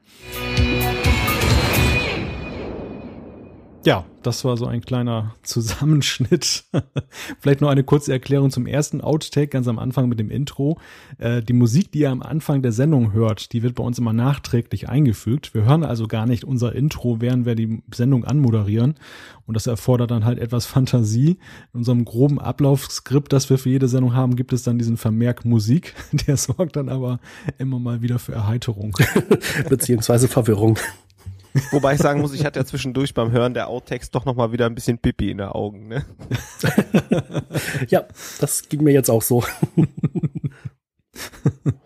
ja, sehr schön. Ja, wollen wir weitermachen mit dem Feedback? Ich denke auch. Als hätten wir noch nicht genug Fragen beantwortet, haben wir ja auch noch das Feedback in dieser Sendung. Seht es uns nach, dass wir uns auf einige Kernsätze von euren Zuschriften beschränken. Vorher aber noch eine andere erfreuliche Sache, denn wir haben eine neue Nachricht in unserer Sprachbox vorgefunden. Boah, ja, es hat sich wieder einer gemeldet und den wollen wir jetzt einfach mal vorab zu Wort kommen lassen. Hallo Trekkers Trio, hier ist euer Trekkie 001 und ich möchte euch an dieser Stelle hier zu eurer 20. Episode ganz herzlich gratulieren. Und ich möchte jetzt hier gar nicht groß mit Verbesserungsvorschlägen kommen, sondern ich sag einfach, bleibt wie ihr seid, macht das so weiter. Ich finde es einfach super, dass ihr diese Blu-ray-Veröffentlichungen zum Anlass genommen habt, nochmal so ausführlich über Star Trek und auch über die Blu-rays eben zu reden und ich denke ja, dass wir mit Deep Space Nine und Voyager und den restlichen Staffeln von TNG und Enterprise noch einige Veröffentlichungen vor uns haben und möchte euch deshalb sagen, verliert nicht die Lust daran, macht das so weiter, es ist einfach super euch zuzuhören, es macht riesen Spaß und ja, herzlichen Glückwunsch zu 20 Episoden, auch viele weitere tolle Episoden. Bleibt wie ihr seid, macht weiter. Ich bleibe auf jeden Fall euer Hörer, euer Trekkie 00. Da fehlt noch eine Eins, aber die ergänze ich einfach mal. Ja, cool. Besten Dank. Das geht runter wie Öl. Danke, Tracky 001. Genau. Ja, dann äh, kommen wir doch zum schriftlichen Teil. Phil hat uns geschrieben. Einer von euch jammerte, dass der Blu-ray-Player so lahm wäre. Ich verwende einen Sony BDP S780. Hier kann ich übrigens auch den S3100 empfehlen. Und jetzt habe ich dich, Jan. Jetzt bin ich dir mal ins Feedback reingegrätscht. Da habe ich mich acht Episoden drauf vorbereitet. Gut, dann äh, kann ich mich ab jetzt wieder in Sicherheit wiegen. Ah, ich habe schön abgewartet, ne? Sehr gut.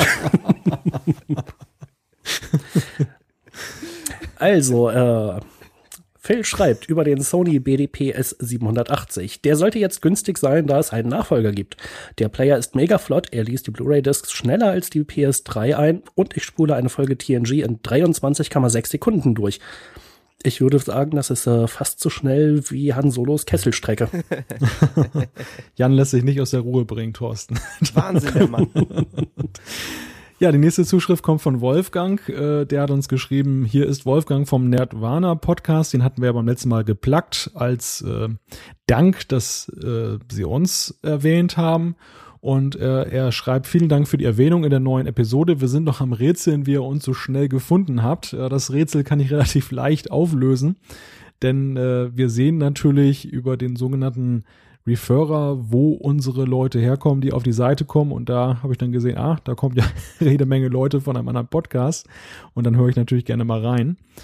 Ähm, er schreibt noch weiter, Tom ist ja der Trekkie in unseren Reihen, aber ich habe zumindest jede Star Trek-Folge einmal gesehen, auch wenn das langsam, auch wenn das teilweise extrem lange her ist.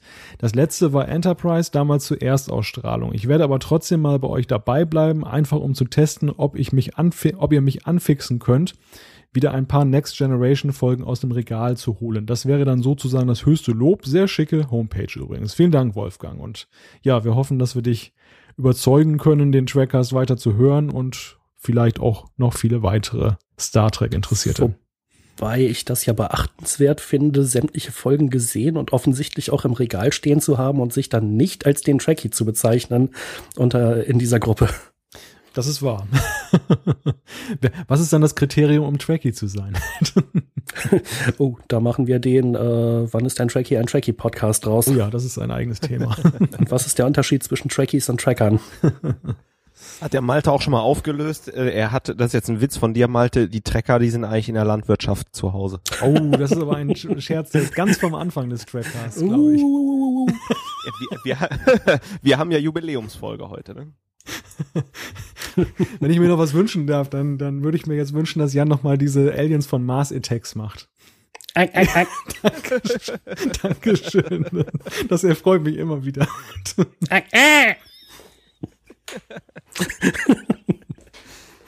Okay, ich habe Mr. Mr. Wuff hier. Äh, auf von trackcast.de äh, könnt ihr euch auch die äh, ziemlich lange Nachricht durchlesen. Nur zwei Aspekte. Das Batman Begins Main Theme besteht aller Ernstes aus zwei Tönen. Fett aufgeblasen natürlich. Ich meine, ich find's ja geil, wie es im Film wirkt, aber das hat nun mal nicht mehr viel mit gehaltvoller Musik zu tun und so wirkungsvoll es auch ist, im selben Atemzug bin ich über die immer weiter getriebene Simplifizierung der Filmmusiken enttäuscht. Äh, ja, hierzu ist nur zu sagen, Mr. Wuff, ich find's Batman-Theme total geil. Also, wenn man das mit zwei Tönen nur macht, Weltklasse. Ich krieg dabei den Gänsehaut. So. Und äh, dann schreibt er noch weiter, tja, vielleicht fixt euch das ja ein bisschen an, euch mal mit dem Schaffen der Star Trek-Komponisten zu befassen. Aber ich will euch zu nichts drängen. Bis denn erstmal. Ja, Jungs, äh, machen wir denn irgendwann nochmal einen Star Trek Komponisten-Trackcast? Ähm, da ist ja schon ein bisschen Spezialwissen vorhanden, äh, vonnöten, oder wie seht ihr das? Also ich hatte äh, Mr. Wuff eine ziemlich lange Antwort geschrieben und WordPress, äh, was wir da verwenden, hat sie dann leider verschluckt. Beziehungsweise irgendwie so ein kleiner äh, Browser-Schluck äh, auf oder so. Danach hatte ich keinen Bock mehr, alles nochmal zu schreiben. Äh, grundsätzlich finde ich das Thema halt sau interessant, aber naja, richtig gut kenne ich mich auch nicht aus. Ich kenne halt viele Komponistennamen. Äh, aber ja, ist auf jeden Fall Spezialwissen erforderlich. Eigentlich bräuchten wir dafür einen Gast, der sich mit sowas auskennt. Oder? Ja, unbedingt. Unbedingt. Also das Thema ist hochinteressant, finde ich, aber mit meinem relativ einfachen Wissen darüber eine ganze Sendung zu bestreiten und vor allem fachkundig zu bestreiten, da hätte ich auch so ein bisschen Respekt vor. Deshalb wäre vielleicht ein, so ein Musikexperte da nicht schlecht und mir fällt da jetzt aber ad hoc keiner ein. Also wenn da jemand von den Hörern eine Anregung hat oder sich selber vielleicht berufen fühlt, weil er vielleicht eine Musikausbildung hat in irgendeiner welcher auch immer gearteten Weise, dann meldet euch gerne bei uns und dann verfolgen wir das vielleicht mal weiter. So machen wir das. Dann eine Zuschrift von Mo. Ich glaube, zwischen Thorsten und Mr. Wolf entsteht so langsam eine innige Bromance. Und womit? Mit Recht. Ich höre seit der ersten Folge zu und finde Mr. Wolfs Kommentare immer sehr fundiert und gut überlegt. Daumen hoch. Obwohl ich in der neutralen Zone zwischen Niedersachsen und NRW lebe, nämlich in Osnabrück, und äh, meist mehr als norddeutsch betrachtet werde, äh, werde ich mehr zum Thorsten-Fan. Auf deine ironischen Zwischenschübe freue ich mich am meisten, wenn ein neuer Cast im iTunes aufpoppt. Inzwischen kann man bei euch auch eine gewisse Kongruenz zum TNG-Cast erkennen. Malte ist Picard, leitet die Crew, sorgt dafür, dass alle ihren Job gut machen. Jan ist Mr. Data, großes Fachwissen, rationale Attitüde, gute Vorbereitung. Ich weiß nicht, wo er das mit der guten Vorbereitung her hat, aber egal. Thorsten ist Riker. Mit dem Blick auf die weiblichen, mit dem Blick auf die weiblichen Charaktere und dem unkonventionellen Vorgehen. Macht weiter so. Für mich seid ihr auch echte Nerds. ja, geht runter wie Öl. Herzlichen Dank. Ja, echt großartige Zuschrift. ja, herzlichen ja. Dank. Ich habe echt Pipi in den Augen. Und ich finde, Jean-Luc Kirchner klingt auch nicht schlecht. oh Gottes Willen. da könnten wir jetzt noch mal ein Fass aufmachen mit der Frage französischer Vornamen im, im deutschen Gebrauch, aber wie, wie, pflegt, wie pflegt Thorsten immer zu sagen, machen wir das fast so einfach wieder zu. gute Idee. Eine sehr gute Idee. Ja, dann äh, gehe ich lieber mal über zu Volker. Der hat uns nämlich über Facebook was geschrieben oder was heißt was geschrieben, was längeres geschrieben, aber ich äh, zitiere mal diesen Absatz hier.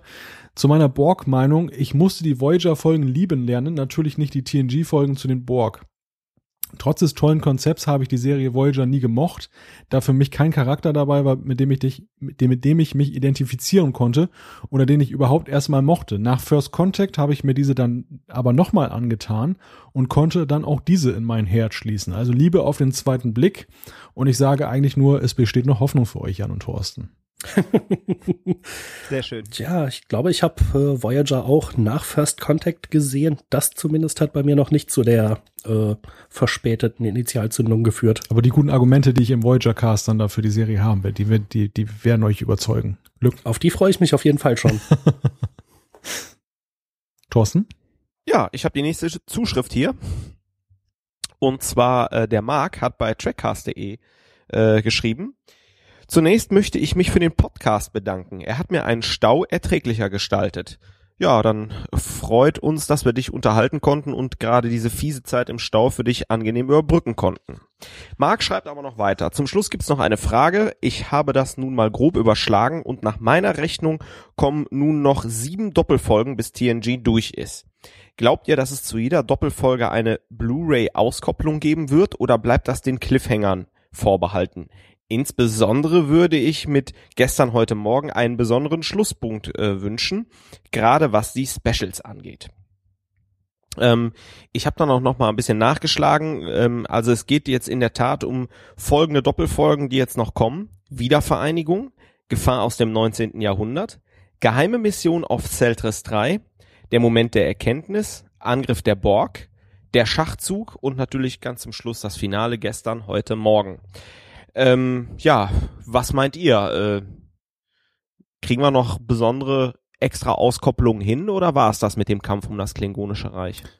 Also ich denke, dass, dass Paramount weiterhin, natürlich vorausgesetzt der Verkaufserfolg dieser Auskopplung hält an, auch weiterhin diese Staffel Cliffhanger auf extra Blu-rays herausbringen wird, alleine natürlich aus dem Kalkül heraus, die Leute so ein bisschen bei Stange zu halten und anzufüttern. Zum einen äh, diejenigen, die jetzt noch nicht auf dem Staffelzug aufgesprungen sind, die 70 Euro investieren, dass die immer mal so einen Zwischenstand bekommen, wo die Serie steht und vielleicht doch Geschmack bekommen. Zum anderen aber eben auch jene Fans, ähm, die sich wirklich jede Staffelbox kaufen. Und äh, wir haben das ja jetzt dann ja zum Beispiel auch, dann konnte man ja da schon mal so einen Blick in die vierte Staffel reinwerfen, beziehungsweise in die fünfte Staffel dann mit dem nächsten Cliffhanger. Und äh, obwohl man noch monatelang warten muss, bis dann denn dieser, bis das denn mal weitergeht. Und das könnte ich mir gut vorstellen, dass sie dieses Marketinginstrument aufrechterhalten. Ob sie allerdings auch die Folgen, die jetzt so mitten in der Staffel liegen, auskoppeln, das ist eine ganz spannende Frage. Und da würde ich eher sagen, machen sie wahrscheinlich nicht, äh, weil da würden sie dann doch zu sehr auch die Staffelboxen kannibalisieren, dass dann viele Leute sagen, ach, kaufe ich mir einfach die Auskopplung, ich fand eh nur die, die äh, Doppelfolgen toll, den Rest schenke ich mir. Alleine beim Finale könnte ich mir das nochmal vorstellen, dass man dann, um eine Art Schlusspunkt zu setzen, dann sagt, komm, äh, lass das nochmal machen. Weil äh, bei der Schnupper Blu-ray hatte man ja seinerzeit ja auch den Pilotfilm drauf. Aber wer weiß, wir sind gespannt. Dann äh, geht's weiter mit einer Zuschrift von Hey Wie. Und zwar, mit eurem Podcast kann man gut langweilige Tage überbrücken und eure gute Laune in eurer Runde ist lustig anzuhören. Weiter so, lebt lang und in Frieden. Ja, herzlichen Dank und Jolan Truh. Ja, die nächste Zuschrift ist von Trekkie001, der uns ja dankenswerterweise auch schon in unserer Voicebox äh, mit einem Statement erfreut hat. Jeder, der sich auch traut, ist herzlich eingeladen, auch mal mit seiner Stimme hier zu erscheinen. Wir freuen uns immer, unsere Zuhörer auch mal selber zu hören. Ähm, ist schon ein sehr spannendes Erlebnis für uns und natürlich erst recht, wenn ihr so positive Sachen über uns sagt. Ihr dürft uns auch gerne mal was um die Ohren hauen. Auch das würden wir dann, wenn es nicht beleidigend ist, äh, abspielen. Und ähm, auf jeden Fall der Trekkie 001 hat dann über trackcast.de dann auch noch äh, ergänzend schriftlich eine Menge geschrieben. Und daraus äh, lese ich dann folgende Passagen vor. Eine kleine Korrektur hat er nämlich anzumerken. Datas erster Offizier auf der Sutherland heißt seines Erachtens, äh, seines Wissens Hobson, also H-O-B-S-O-N. Äh, ich glaube, er hatte ihn Hopkins genannt. Eine Trivialität, aber ich mag den Namen Hobson. Darum war mir die Korrektur an dieser Stelle wichtig. ja.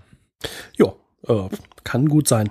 Habe ich gar nicht mehr in Erinnerung. Ich weiß nur, dass ihr letztes Mal irgendwie spontan überlegt hatten, wie hieß der nochmal. Und Hobson klingt sehr gut. Das denke ich auch. Also vielen Dank für diesen aufmerksamen Hinweis. Und zweite Anmerkung noch, Gott sei Dank sind die Staffelboxen von TNG und Enterprise davon bisher verschont geblieben. Es geht hier um die Frage ähm, der Hüllen und Materialkosten zu sparen. Trotzdem vermisst Trekkie 01 die Zeiten, als Videospiele noch mit einer richtigen Anleitung und bei Release vollständig auf den Markt kamen und DVDs und Blu-rays noch vernünftige Hüllen hatten. Da sind wir wieder so ein bisschen bei der Frage, die wir vorhin thematisiert haben, mit der Frage physikalische Medien oder digital. Ähm, bringt einen ganz interessanten Aspekt rein, den wir vorhin noch nicht hatten, nämlich die Frage, dass ja äh, bei der ich sage jetzt mal analogen Variante ja auch äh, in puncto Qualität ja auch immer mehr gespart wird. Also dass das dann wirklich auch so billige Hüllen sind. Und dann kriegt man ja eigentlich ein zusätzliches Argument zu sagen, ach komm, digital reicht eigentlich auch, weil wenn das nicht repräsentativ in meinem Wohnzimmer aussieht, dann muss ich mir ja jetzt nicht diesen Staubfänger dahin stellen. Gibt es da von eurer Seite anderweitige Erkenntnisse? Ja, das ist wieder mal ein Fall von die gute alte Zeit. ja, aber ich muss da auf jeden Fall die Lanze für TNG und für die Blu-rays jetzt brechen, äh, weil ich die Verpackung sehr gelungen finde. Die ist äh, sehr kompakt, nimmt wenig Platz weg. Äh, die einzelnen äh, Discs da drin sind aber auch ziemlich gut und sicher verpackt. Nicht so wie bei manchen DVDs, wo einem die sofort entgegengesprungen kommen oder wo man sie halt fast nicht rauskriegt, ohne sie zu zerbrechen.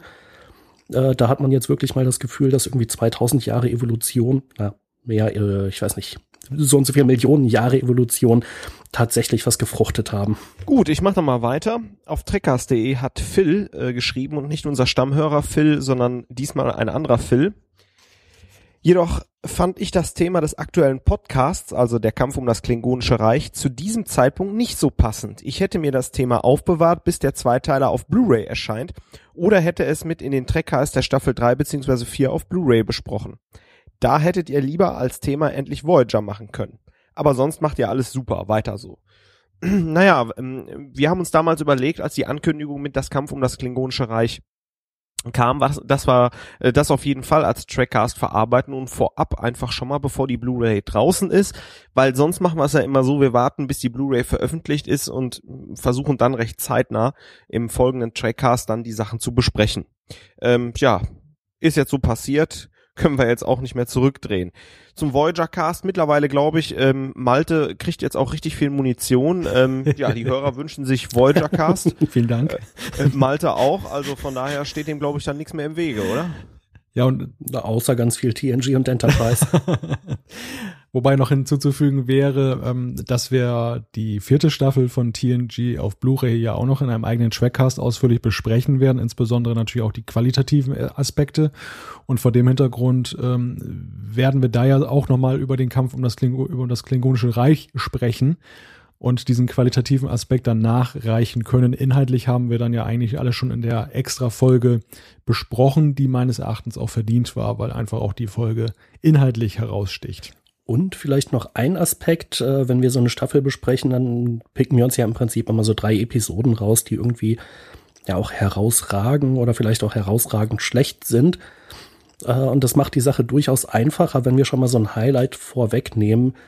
Äh, denn eigentlich mit jeder neuen Staffel ist die Menge an wirklich interessanten, guten Episoden eigentlich immer größer und eher äh, statt kleiner. Äh, insofern haben wir jetzt etwas weniger, wo wir dann für nächstes Mal auswählen müssen. Dann mache ich mal weiter mit einer Zuschrift von Rob64. Dass ihr nicht so die Mega-Nerds seid, die alles wissen, finde ich super. So kommt man sich selbst nicht ganz so unwissend vor und freut sich, wenn man mal was besser weiß. Ja, das ist doch nett. Und äh, ansonsten, äh, wenn du irgendwie nochmal äh, Verbesserungen hast, schick sie uns ruhig zu. Ähm, ja, wir lernen halt auch immer gerne noch dazu. Und vor allem haben wir damit ein bisschen Bestätigung bekommen, dass auch das Nicht-Nerd-Sein wenn man es denn so empfindet, bei uns äh, durchaus seine Vorteile haben kann. ja. Was sehr aufmunternd ist. Ähm, der Jürgen hat uns geschrieben, eine Nachricht voller Lob über trackcast.de. Herzlichen Dank dafür. Und er schreibt ferner, als schönes Thema für den Trackcast könnte ich mir mal witzige bzw. interessante Zitate oder Dialoge aus Staffeln und Folgen vorstellen. Die Auswahl dürfte sehr groß sein und die meisten Fans würden sich beim Hören wohl sofort an die Szenen erinnern. Ja, Jan hat ja so einen kleinen Vorgeschmack geliefert, was Star Trek 4 angeht. Mm, ist ja eigentlich immer so ein bisschen bei uns immer wieder mal eingestreut, wobei das vor allem aus Jans äh, Schrankecke kommt. Aber klar, könnte man sich auch durchaus vorstellen, mal als einzelne Folge, wenn wir die Blu-rays durchgeackert haben, sind wir dann ja auch nicht traurig, wenn wir ein paar Themenideen haben. Das kommt auf jeden Fall auf die Liste. Gut, dann mache ich jetzt mal weiter mit dem Ruven. Ich hoffe, ich habe das richtig ausgesprochen. Er hat bei äh, trackcast.de geschrieben. Ich fände es sehr interessant, von euch eine Folge über den Einfluss von Star Trek auf Boston Legal zu hören. Auch wenn die Serie mit der Zukunft eigentlich nichts zu tun haben, äh, hat, sind die vielen Anspielungen und die unglaublich vielen Star Trek Schauspieler einfach nicht zu übersehen. Wie kommt es zum Beispiel, dass so viele Schauspieler dort Rollen einnehmen? Was sind die Hintergründe? Wer zieht die Fäden? Ähm, er hat da noch einen Link durchgereicht, den reichen wir auch noch durch äh, auf unserer Seite. Äh, bitte, die, äh, der Link ist ganz interessant. Ähm, da werden halt sehr, sehr viele Schauspieler, und zwar nicht nur William Shatner und äh, René Aubergenois, sondern auch sehr viele äh, ähm, Nebendarsteller von Star Trek ähm, gezeigt, welche Rolle sie in Boston Legal einnehmen. Für euch zum Hintergrund, Boston Legal ist so eine Serie, so eine über Anwälte oder eine Anwaltskanzlei. Ähm, ich habe es leider noch nicht gesehen ein äh, guter Bekannter von mir äh, ist absoluter Boston Legal Fan. Äh, der hat die alle schon mehrfach gesehen und den sollte ich vielleicht mal fragen. Ähm, ja, ob er es so sieht, allerdings guckt er kein Star Trek, deswegen weiß ich nicht, ob er die Verbindung so unbedingt hinbekommt. ähm, ansonsten, äh, ja, anderer Autor äh, ist auch, glaube ich, von Fox produziert und äh, nicht von Paramount beziehungsweise CBS. Ähm, ja, kann ich, kann ich nichts zu sagen. Ja, vielleicht darf ich dazu etwas sagen. Also zum einen Boston Legal habe ich mir mal ein paar Folgen angesehen. So beim Zeppen bin ich immer mal hängen geblieben. Das lief ja dann, glaube ich, auf Vox hier in Deutschland und ist in der Tat eine nett anzusehende und auch teilweise humorvolle Serie. Ähm, generell ist ja zu sagen, das fällt bei amerikanischen Serien auf, ein Seriendarsteller kommt ja selten allein. Also Networking ist in Schauspielerkreisen oder Produzentenkreisen ein ganz großes Thema. Es verblüfft mich immer wieder, dass bei Serien manchmal so fast komplette Casts oder auch halt so verschiedene Darsteller aus anderen Serien dann plötzlich auftauchen. Also da scheinen auch sehr weitreichende Verbindungen zu herrschen. Das aber nur am Rande angemerkt. Jo. Dem hätte ich auch nichts hinzuzufügen. Dann kommen wir doch insofern zur nächsten Zuschrift von Christoph, der äh, sich etwas nachträglich zum äh, Podcast über die dritte Staffel TNG äh, gemeldet hat. Und er schreibt, mich hat gleich die erste Folge etwas stutzig gemacht. Hier entwickelt Wesley die Naniten, die fast die Enterprise zerstören. Für diese Tat bekommt er auch fast eine Rüge. Als das Ganze dann aber unter Kontrolle ist und die Naniten, die sich später wahrscheinlich so weit entwickelt haben, dass sie bei Stargate wieder auftauchen, einen eigenen Planeten bekommen, wundert es mich doch, dass niemand zu Wesley sagt, hey, coole Sache, du hast eine neue Rasse geschaffen. Oder ihm einfach auch mal nur auf die Schulter klopft und sagt, gut gemacht. Ansonsten fand ich die Episode ziemlich gut. Ja, äh, interessante Anmerkung. Kommt ja nicht alle Tage vor, dass jemand äh, mal irgendwie äh, äh intelligentes Leben entwickelt, hätte man Wesley ruhig mal auf die Schulter klopfen können. Ne? Keiner mag Wesley. Eben. Richtig. Da kam wieder der Wesley-Faktor zum Tragen. Jeder andere, der hätte einen Orden bekommen, nur der nicht. Commander. Ansonsten hätte Christoph noch eine kleine Bitte. Könntet ihr bei euren Episodenbesprechungen die englischen Titel kurz zusätzlich erwähnen? Da ich die Serie immer in Englisch ansehe und äh, da bin ich vielleicht auch nicht der Einzige, kann ich mit den deutschen Titeln nicht viel anfangen. Ja, gute Idee eigentlich. Ich glaube, so manchmal machen wir das auch, manchmal auch nicht. Ich hatte versucht, heute schon mal drauf zu achten. Äh, nehmen wir, glaube ich, einfach mal mit für die Zukunft. Verdammt, jetzt habe ich die TNG-Doppelfolgen alle nur in Deutsch erwähnt. Das holen wir dann nächstes Mal nach. Ja, die nächste Zuschrift kommt von FPS Films. Ähm, die sind über Star Trek Explorer auf unsere Seite gestoßen und arbeiten seit 2000, äh, der Frank, der uns schreibt, arbeitet seit 2012 an der Serie Star Trek Atlanta bei der mittlerweile drei Folgen erschienen sind. Nach der ersten Staffel haben wir uns entschlossen, in Filmen fortzu die Serie in Filmen fortzuführen, die circa 40 Minuten dauern sollen. Im Sommer 2014 soll das neueste Abenteuer Relikte des Krieges erscheinen. Äh, ein sehr spannendes Projekt, muss ich sagen. Haben wir auch eine News veröffentlicht auf trackcast.de, kommt also vielleicht den einigen von euch schon bekannt vor und ähm, echt Hut ab, was ihr da auf die Beine gestellt habt, finde ich schon spannend. Ich habe mir bis jetzt nur den Trailer angeguckt, äh, den er, wo er den Link mitgeschickt hat, und das sah schon ziemlich gut aus. Ja. Hut ab. Gut, dann mache ich mal weiter. Ähm, der Thomas Zimmermann hat uns bei Facebook kontaktiert. Eierköppe, Quetschlinse und Schnappatmung innerhalb von 20 Sekunden. Schockierend. Wie wäre es mal mit Sekundärliteratur? Ich weiß zwar nicht, inwiefern Memory Alpha das alles obsolet werden lässt, aber es gibt ja nach wie vor gelegentlich kanonische Sekundärliteratur war da immer ein großer Fan von.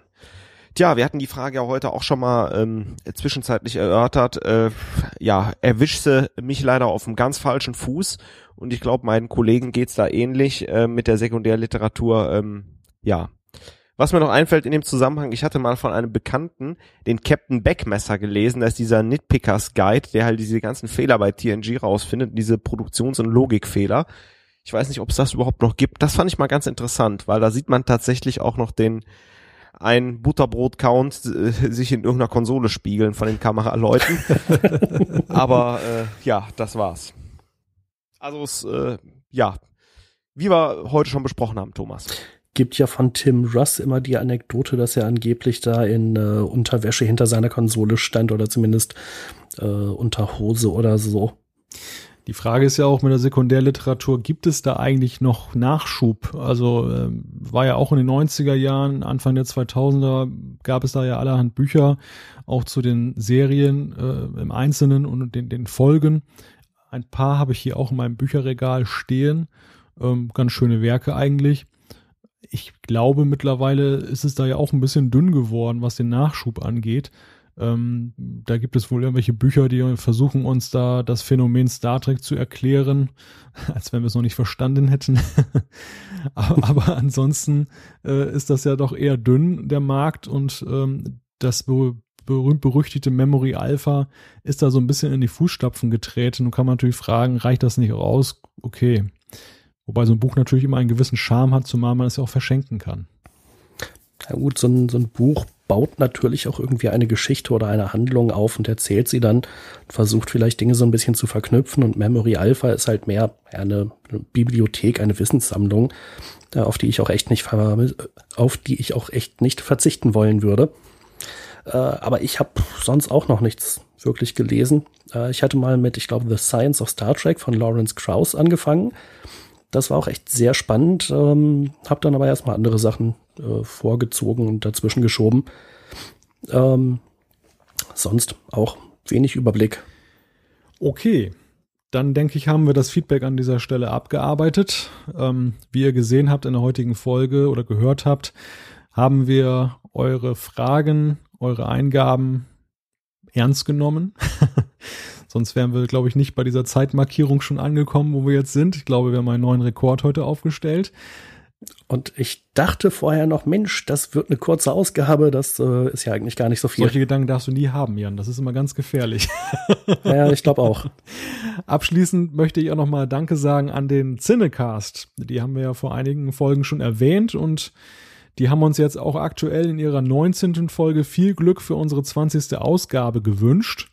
Und der Cinecast ist selber auch kurz davor, die 20 zu erreichen. In diesem Sinne auch für euch viele weitere Folgen und weiterhin das nötige Moderationsgeschick. Team kann ich mich nur anschließen. Ja, herzlichen Dank. Und vorab, nee, herzlichen Glückwunsch wünscht man nicht vorab. Nee. Also machen wir das nächstes Mal nachträglich. Ja, Jan, möchtest du noch irgendeine Anekdote loswerden, bevor wir die Sendung Nee, die hatten wir vorhin schon. Thorsten? Keine weiteren Fragen, euer Ehren. Doch, warte, eine habe ich noch, das passt aber auch zu vorhin. Die äh, Musik zum sechsten äh, Star Trek-Film, die wurde, glaube ich, von Cliff Idleman komponiert, der bis dahin und leider auch danach nie wieder für Star Trek gearbeitet hat. Und obwohl es der Film ist, der ja nun sich am intensivsten mit den Klingonen beschäftigt, kommt dieses klassische Klingonen-Theme, die Klingonen, ja, eine Fanfare ist es nicht wirklich, äh, die halt schon im ersten Film eingeführt wurde, möglicherweise ich glaube ziemlich sicher, sogar in der Serie damals, in der Originalserie, kommt in dem ganzen Film kein einziges Mal vor. Allerdings wurde es dann später von, jetzt lass mich nicht lügen, Jerry Goldsmith im neunten Film recycelt für die Sonar. Aha. Wieder was gelernt. Wieder eine klasse Anekdote, ja. Müssen wir dann äh, vielleicht noch mal so ein Sound-Sample raussuchen und das dann mit der Rechtsabteilung von Paramount klären, ob wir das hier verwenden dürfen. Klar. Gut, dies war der 20. Trackcast. Wenn ihr uns schreiben möchtet, schickt uns eine E-Mail an post.trackcast.de, klickt auf den Gefällt mir-Button bei Facebook oder folgt uns auf Twitter. Alle Infos zur Sendung gibt es auch auf www.trackcast.de. Ich zweifle gerade, ob jemand äh, das überhaupt noch hier hört, bis, bis so, um dann herauszufinden, welche E-Mail-Adresse wir haben. Aber egal. Wir freuen uns, wenn ihr auch beim nächsten Mal wieder beim Trackcast dabei seid. Bis dann, macht es gut. Oh, und tschüss. Tschüss.